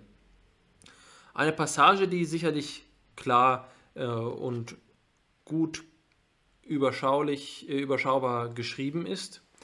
Wir haben hier die Frage, ob die Wissenschaft dabei helfen kann, Lügen und Manipulationen zu durchschauen. Und die Methode, die dabei nahegelegt wird, ist der Umgang mit Informationen und deren Vermittlung. Dabei spricht Mausfeld von einem Ethos der Wahrheit und meint also damit so etwas wie eine Grundhaltung, eine geistige Grundhaltung, die wir ja in den vorherigen Redebeitragen der heutigen äh, Episode auch schon problematisiert haben. Was kann das überhaupt bedeuten, der Wahrheit verpflichtet zu sein? Aber in der letzten, im letzten Satz haben wir diese entscheidende Idee, eine gesellschaftliche Verantwortung zur Konfrontation, ja, das Anlegen, sich anlegen, hier sehr, ähm, sehr direkt, sehr umgangssprachlich ausgedrückt, mit der Macht und Ideologien. Ja, ein Aufruf zur Kontroverse, ein Aufruf zum Widerspruch, der, so Mausfeld, in der Tradition der Aufklärung steht. Es handelt sich dabei um, in dieser Passage um etwas, was man, denke ich, äh, zu so etwas wie einem zumindest im expliziten vorliegenden Konsens beschreiben kann. Ich bin mir ziemlich sicher, dass beinahe jede Wissenschaftlerin und jeder Wissenschaftler, denen man so eine Aussage vorlegt, sollten Wissenschaftlerinnen und Wissenschaftler in der Öffentlichkeit sich der Bef äh, Fähigkeit zum Hinterfragen bedienen, sollten sie die Leitideen der Aufklärung vertreten, sollten sie sich kritisch mit gesellschaftlichen äh, Machtverhältnissen auseinandersetzen, dass diese drei Aussagen weitgehend konsensfähig sind. Es ist nun aber die Frage, ob das implizit auch so läuft. Wir bewegen uns hier also auf einer sehr konkreten Ebene. Wir stehen jetzt in der Verantwortung, während unsere bisherige Diskussion darauf hinauslief, was Verantwortung sein kann und ob sie überhaupt gerechtfertigt ist, handelt es sich jetzt hier um den Standpunkt, der deutlich konkreter als all unsere bisherigen ähm, Überlegungen darauf hinausläuft, zu fragen, was ist, wenn Lügen und Manipulationen bestehen, sollten? Wissenschaftlerinnen und Wissenschaftler wegen ihres Ethos der Wahrheit sich darum bemühen, und das steht hier meines Erachtens im Subtext, aus eigener Kraft und eigener Entscheidung, nicht aufgrund von institutioneller Verpflichtung, beispielsweise im Sinne von Fact-Checking oder wissenschaftlichem Dienst in Parlamenten, sondern aus eigener aufgeklärter Haltung heraus, diese Dinge zu konfrontieren und zu überprüfen, sie als Ideologien zu entlarven, wobei der Begriff der Ideologie hier insbesondere ja nach der, in der Nachkriegszeit als ein äh, ganz eindeutig im Sinne einer böswilligen Ver, äh, Vereinnahmung für eine reduzierte Sichtweise auf die Welt zu verstehen ist, also nicht in dem Sinne, in dem der Vorkriegszeit der Begriff der Weltanschauung verstanden worden ist, sondern Ideologie hier tatsächlich als eine pejorative Bezeichnung für äh, Auffassungen, die klar mit ähm, Beschränkung von Interessen und der Vertretung eines Standpunktes gegen andere Standpunkte assoziiert ist. Ja, also ich denke, äh, dass das Panorama, das Mausfeld hier präsentiert, gerade deswegen von uns aus philosophisch-psychologischer Perspektive interessant ist, weil wir den Standpunkt wieder transzendieren können, weil wir die Frage stellen können, ob das, was hier tatsächlich als ein explizites Bekenntnis vorgelegt wird, auch äh, in, vor dem Hintergrund all der Reflexionen, die wir in der heutigen Episode geleistet haben, noch gegenstandsfähig ist oder ob es sich vielmehr um eine abstrakte Vorstellung handelt, deren konkrete Umsetzung doch im Einzelfall wiederum von anderen Faktoren abhängig ist, als einfach nur diesen Ideen. Anders gesagt, meine These ist es, dass die Leitidee der Aufklärung und das Ethos der Wahrheit, um es pointiert zu sagen, zu schwache Konzepte sind, um gesellschaftliche Verantwortung der Wissenschaften zu motivieren. Es sind teilweise Lippenbekenntnisse und ohnmächtige Kategorien, die unter Umständen nicht auf eine konsequente ein konsequentes Hinterfragen der Gesamtsituation hinauslaufen. Da scheint mir noch etwas zu fehlen. Und das, was du vorhin als Solidarität mit Max Scheler bezeichnet hast, scheint mir schon viel eher in die Richtung zu gehen. Es geht nicht nur um die Frage der kritischen Vernunft oder der ähm, Befähigung zur Verwendung des eigenen Verstandes, wie wir es mit Kant sagen. Nein, es muss auch eine Identifikation vorlegen, die hier allenfalls sanft in dem Begriff des Ethos der Wahrheit anklingt, aber ich denke, dass es auch um mehr geht als Wahrheit. Es geht um ähm, die wissenschaftliche Verantwortung nicht nur gegenüber der Wahrheit, das ist ja gerade etwas, was auch zu so einer ähm, stoischen Zurückhaltung führen kann, zu einer skeptischen Zurückhaltung gegenüber den Prozessen, die in der äh, Wüstenempirie ablaufen, sondern es geht tatsächlich viel eher um die Frage, was das Wesen der Wissenschaft in Bezug auf die Öffentlichkeit ist und ob Wissenschaft nicht tatsächlich insofern, als es eben Teilhabe am Sein ist, wie wir es mit Max Scheller gesagt hat, selbst dazu veranlasst ist, dasjenige rückgängig zu machen, was Heidegger beschrieben hat, als er sagte, die Wüste wächst. Ja, dass die Idee der Wissenschaft selbst nicht darin besteht, in Indifferenz gegenüber den Geschehnissen der Welt einfach nur im Elfenbeinturm ähm, Rationalität äh, walten zu lassen und nur indirekt Stellung zu beziehen, sondern dass die aktive, affektive Teilhabe am Sein das Urmotiv ist, aus dem heraus allererst der Gedanke der Wissenschaft entstanden ist. Aber bevor ich mehr sage und mich noch zu weiteren steilen Thesen hinreißen lasse, gebe ich das Zepter wieder an dich zurück. Ja, die Scheler-These, mit der du geendet hast, die das Wissen als die Teilhabe auffasst, das ähm, hast du jetzt ja gerade zum Ende hin angedeutet, ist ja fundiert nochmal in der Idee, dass die Teilhabe an den Sachen selbst, also das Wissen, fundiert ist in der Teilnahme an den Sachen. Das heißt im Lieben letztlich.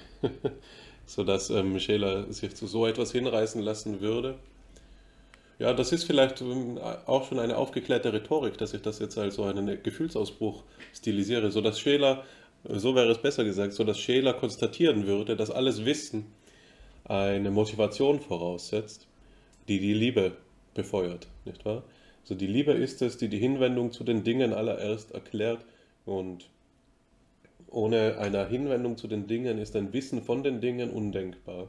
Also hier haben wir so etwas bei Scheler vorliegen wie eben eine moralisch, äh, ja, eine moralischen Fundierung des Erkennens selbst, das dann eben kulminiert in diesen Begriffen, wie du sie genannt hast, des Ethos und der Solidarität, die stärkere Kategorien als diejenige der Wahrheit oder der Aufklärung oder wie sie hier bei, im Zitat von Rainer Mausfeld mir ins Auge gestochen ist, die der bloßen Zeit, ähm, der Verfügbarkeit von Zeit, darstellen in dem Sinn, als dass sie inhaltlich gesättigter sind. Nicht wahr? Also Schelers Kategorien sind weniger formal. Es geht nicht bloß um das Wahrsein oder um das Selbstgedachtsein von etwas, also emanzipiert zu einer Einsicht gelangen, sondern es geht um die Einsicht selbst, die moralischen Wert hat und hinter ähm, der quasi die sie einsehende Position, äh, Person als Ganze steht. Und also das war mir noch wichtig anzufügen als eine Erläuterung dessen, was du meines Verständnisses nach damit gemeint hast, als du diese Kategorien als zu schwach ausgewiesen hast.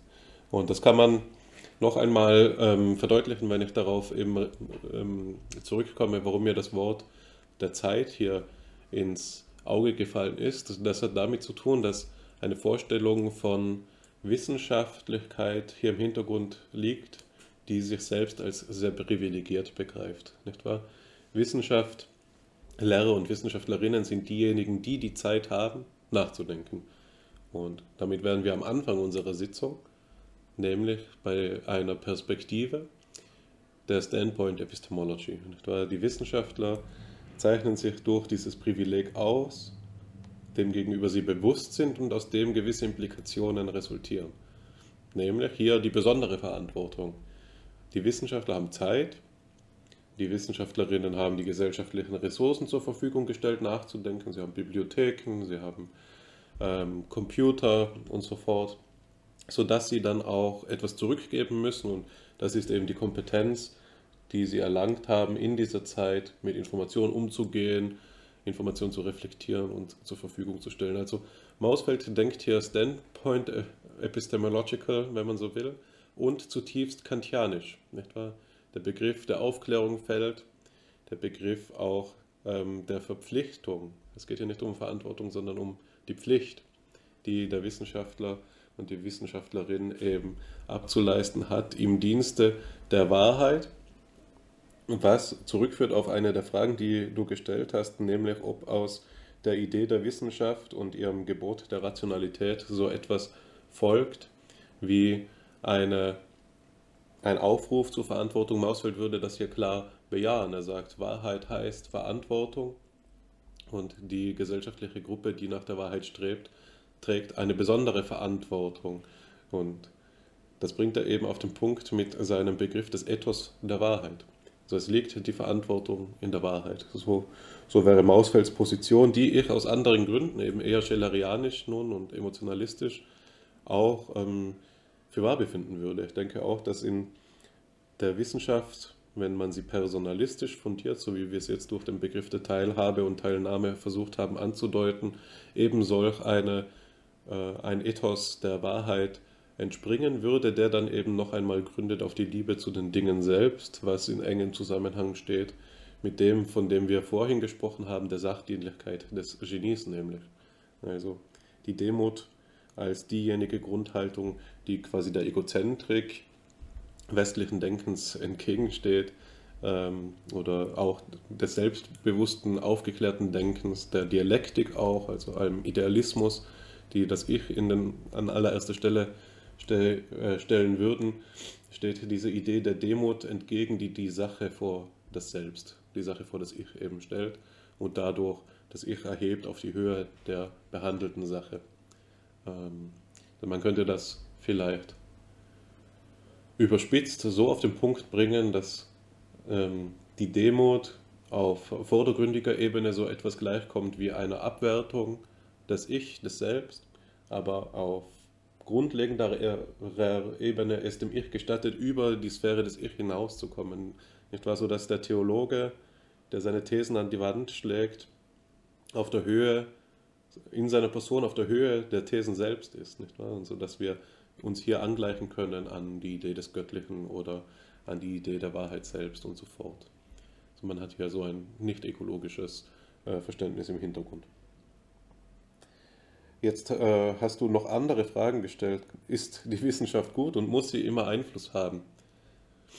Äh, und das ist wahr, das ist ein Motiv, das sich immer wieder durch deine Beiträge heute gezogen hat, dass es auch gut ist, dass die Wissenschaft nicht überall Einfluss hat, nicht in allen ihren Regungen, Auswirkungen zeitigt in der Welt.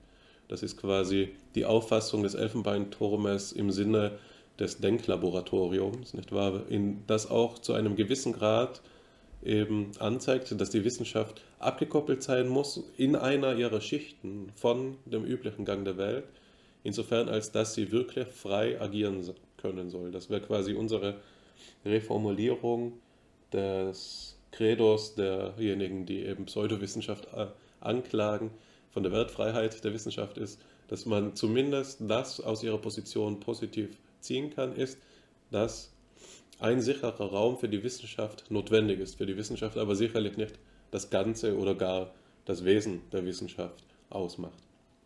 So, also es gibt den Raum des nicht einflussreichen, des nicht einflussnehmenden, das allererst auch äh, resultiert, das wäre jetzt meine Auffassung davon, aus dieser Hingabe an die Sache selbst, nicht wahr?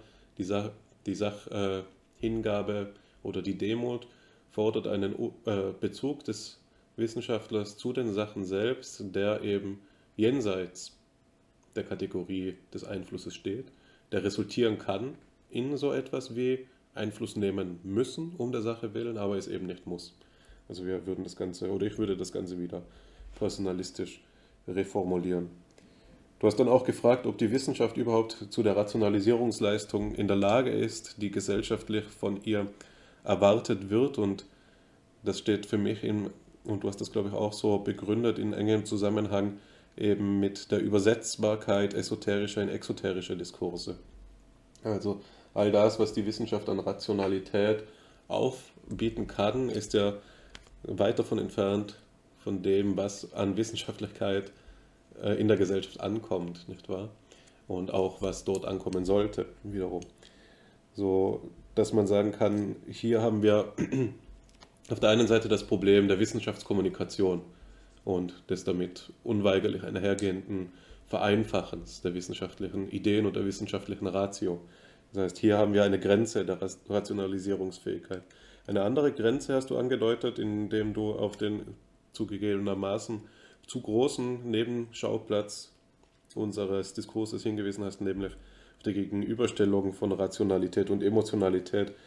Also als du gefragt hast danach, ob Verantwortung irrational sein kann, hier könnte man auch sagen, ob die Wissenschaft nicht auch Kräfte in sich trägt jenseits der Rationalität, nicht wahr? Oder anders gesagt, gibt es irrationale Wissenschaft? Das klingt als Frage zunächst gestellt einmal befremdlich, aber das ist nur ein Ausdruck des Erbes der Aufklärung, in dem wir stehen. Denn all die Begriffe, für die wir uns jetzt ausgesprochen haben, Solidarität, Teilhabe und so fort, sind gerade solche irrationalistischen Wissenschaftsbegriffe, wenn man Irrationalität eben mit, traditionell mit Emotionalität assoziiert. Das heißt, hier haben wir noch eine Grenze der Rationalisierungsleistung der Wissenschaft im alten Gebrauch, ähm, Sprachgebrauch der Rationalität zumindest. Man kann natürlich sagen, auch das Gefühl trägt seine Vernunft mit Blaise Pascal, nicht wahr? Auch das Herz hat seine Gründe, die der Verstand nicht kennt, sodass man eben sagen könnte, wenn wir diese warme Wissenschaft, diese emotionalistische Wissenschaft als Wissenschaft anerkennen, dann können wir vielleicht mehr äh, leisten im Sinne dieser Rationalisierung. Und das Letzte, also wir haben, äh, ich will gar kein Letztes mehr sagen, ich glaube, das ist schon genug. Die Spannung lässt sich nämlich aus den beiden Gesichtspunkten, die ich jetzt genannt habe, schon einsehen. Es gibt Grenzen der Rationalisierungsleistungsfähigkeit der Wissenschaft und es gibt Potenziale. Nicht wahr? Und ich glaube, ein Umdenken im Begriff der Wissenschaft selbst wäre dasjenige, das notwendig ist, um auch der gesellschaftlichen Erwartung an die Wissenschaft nachzukommen, tatsächlich das Leben und das Dasein des Menschen zu erhellen und äh, auch eine Ratgeberin zu sein für das gute Leben, nicht wahr? Das ist dann der Teilbereich, in dem eben die Weisheit im, mit dem Begriff der Wahrheit ähm, überlappt oder konfligiert. So viel dazu. Mein Schlusswort, denn ich denke, es ist ganz gut, wenn wir diese Episode, der, die jetzt schon außerordentlich reichhaltig war, langsam ihrem Ende ähm, entgegenbringen, ist eines, das du mit Dürrenmatt formuliert hast und das ich reformulieren will. Du hast gesagt, wir können, wir müssen einsehen, dass die Verantwortung für die Sache immer eine Verantwortung in der Gesellschaft ist. Und dem will ich mich eigentlich ohne Vorbehalte anschließen. Aber ich glaube, dass wir es noch einmal in unserer eigenen Sprache reformulieren können. Nämlich, dass die Verantwortung für die Sache, welche eben die Teilnahme ist, immer auch eine Verantwortung im Schicksal und in der Umwelt ist. Das heißt, eine Verantwortung vor dem Hintergrund der Solidarität, so wie wir sie ähm, expliziert haben. Genau, das wäre mein Schlusswort und bin gespannt, was du noch zum Abschluss zu sagen hast. Mir hat es sehr gut gefallen, was du gesagt hast. Äh, es ist schon ein gutes Schlusswort, dem ich weil es so gut war nach meinen Begriffen. Ich will dich ja auch nicht über den Klee loben, aber mir hat es sehr gut gefallen, da muss ich ja nicht lügen. Ähm, kaum noch etwas hinzufügen will, aber doch noch etwas. Ähm, und das ist die Pointe, dass wir uns auf die Gesellschaft besinnen müssen und was Gesellschaft sein soll. Es ist so, dass es diese Tendenz gibt, wenn wir wissenschaftlich argumentieren, dass wenn wir etwas erklären wollen und Zusammenhänge sind oftmals erklärungsbedürftig, dass wir eines fixieren, um das andere erklären zu können. Wenn wir die Ursache erklären wollen, dann fixieren wir die Wirkung. Wenn wir die Wirkung erklären wollen, dann äh, fixieren wir die Ursache. Äh, das ist etwas, was meines Erachtens gut funktioniert, beispielsweise wenn wir uns den Erfolg der Evolutionstheorie anschauen, dann ist es meines Erachtens die, der Erfolg der Idee, dass wir, um die Variation in den Arten zu erklären, die Umwelt fixieren. Ja, Umwelt zu fixieren.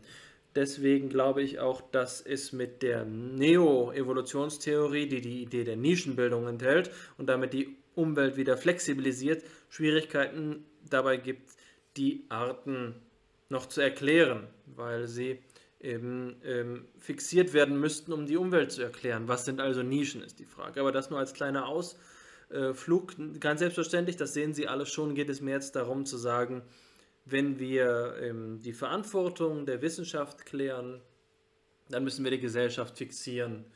Wenn wir die Verantwortung der Wissenschaft fixieren, können wir vielleicht auch die Gesellschaft erklären. Ja, das sind die Bewegungen, die in unserem Diskurs in den letzten Minuten, in der letzten halben Stunde erfolgt sind. Zumindest ist es meines Erachtens dazu übergegangen, dass wir von der Suche nach einer Frage, nach einer Antwort auf die Frage nach der Verantwortung zur impliziten miteinander denkenden Einsicht gekommen sind, dass wir diese Frage nicht abschließend beantworten können. Und deswegen haben wir uns auf die Suche nach einem neuen Weg gemacht und ich ahne, dass dieser Weg eben gerade darin besteht, den Begriff der Gesellschaft selbst so zu hinterfragen, dass wir sehen, dass sich der Vollzug der Wissenschaft, der, der Wissenschaft im starken schillerianischen Sinne der Teilhabe und Teilnahme äh, doch eben in der Manifestation von Gesellschaft bewegt. Also auch der Beginn der Wissenschaft bereits etwas als Gesellschaft Schaffendes. Und damit meine ich alle Wissenschaften, ja. Also äh, gewisserweise selbst noch die Quantenphysik des schwarzen Lochs als etwas, das Gesellschaft schaffend ist. Und damit meine ich nicht nur die, das indirekte Schaffen, sagen wir einfach einmal, indem wir der Gesellschaft Fantasien anbieten, indem wir den Hollywood-Filmen das Material geben, ja, in der die ähm, Koinzidenz von Klimakatastrophe und Filmen wie die von dem Untergang der Welt durch Klimakatastrophen handeln, natürlich eben auch äh, die Formierung der menschlichen Fantasie durch Wissenschaft sein kann, sondern eben in diesem direkten Sinne, dass die Wissenschaft die Sinnregionen der Gesellschaft erschließt, die Bedeutungsfelder, in denen wir operieren. Also tatsächlich in dem Sinne, in dem du in diesem schönen Schopenhauer-Zitat von dem das nächste Ziel anvisieren gesprochen hast,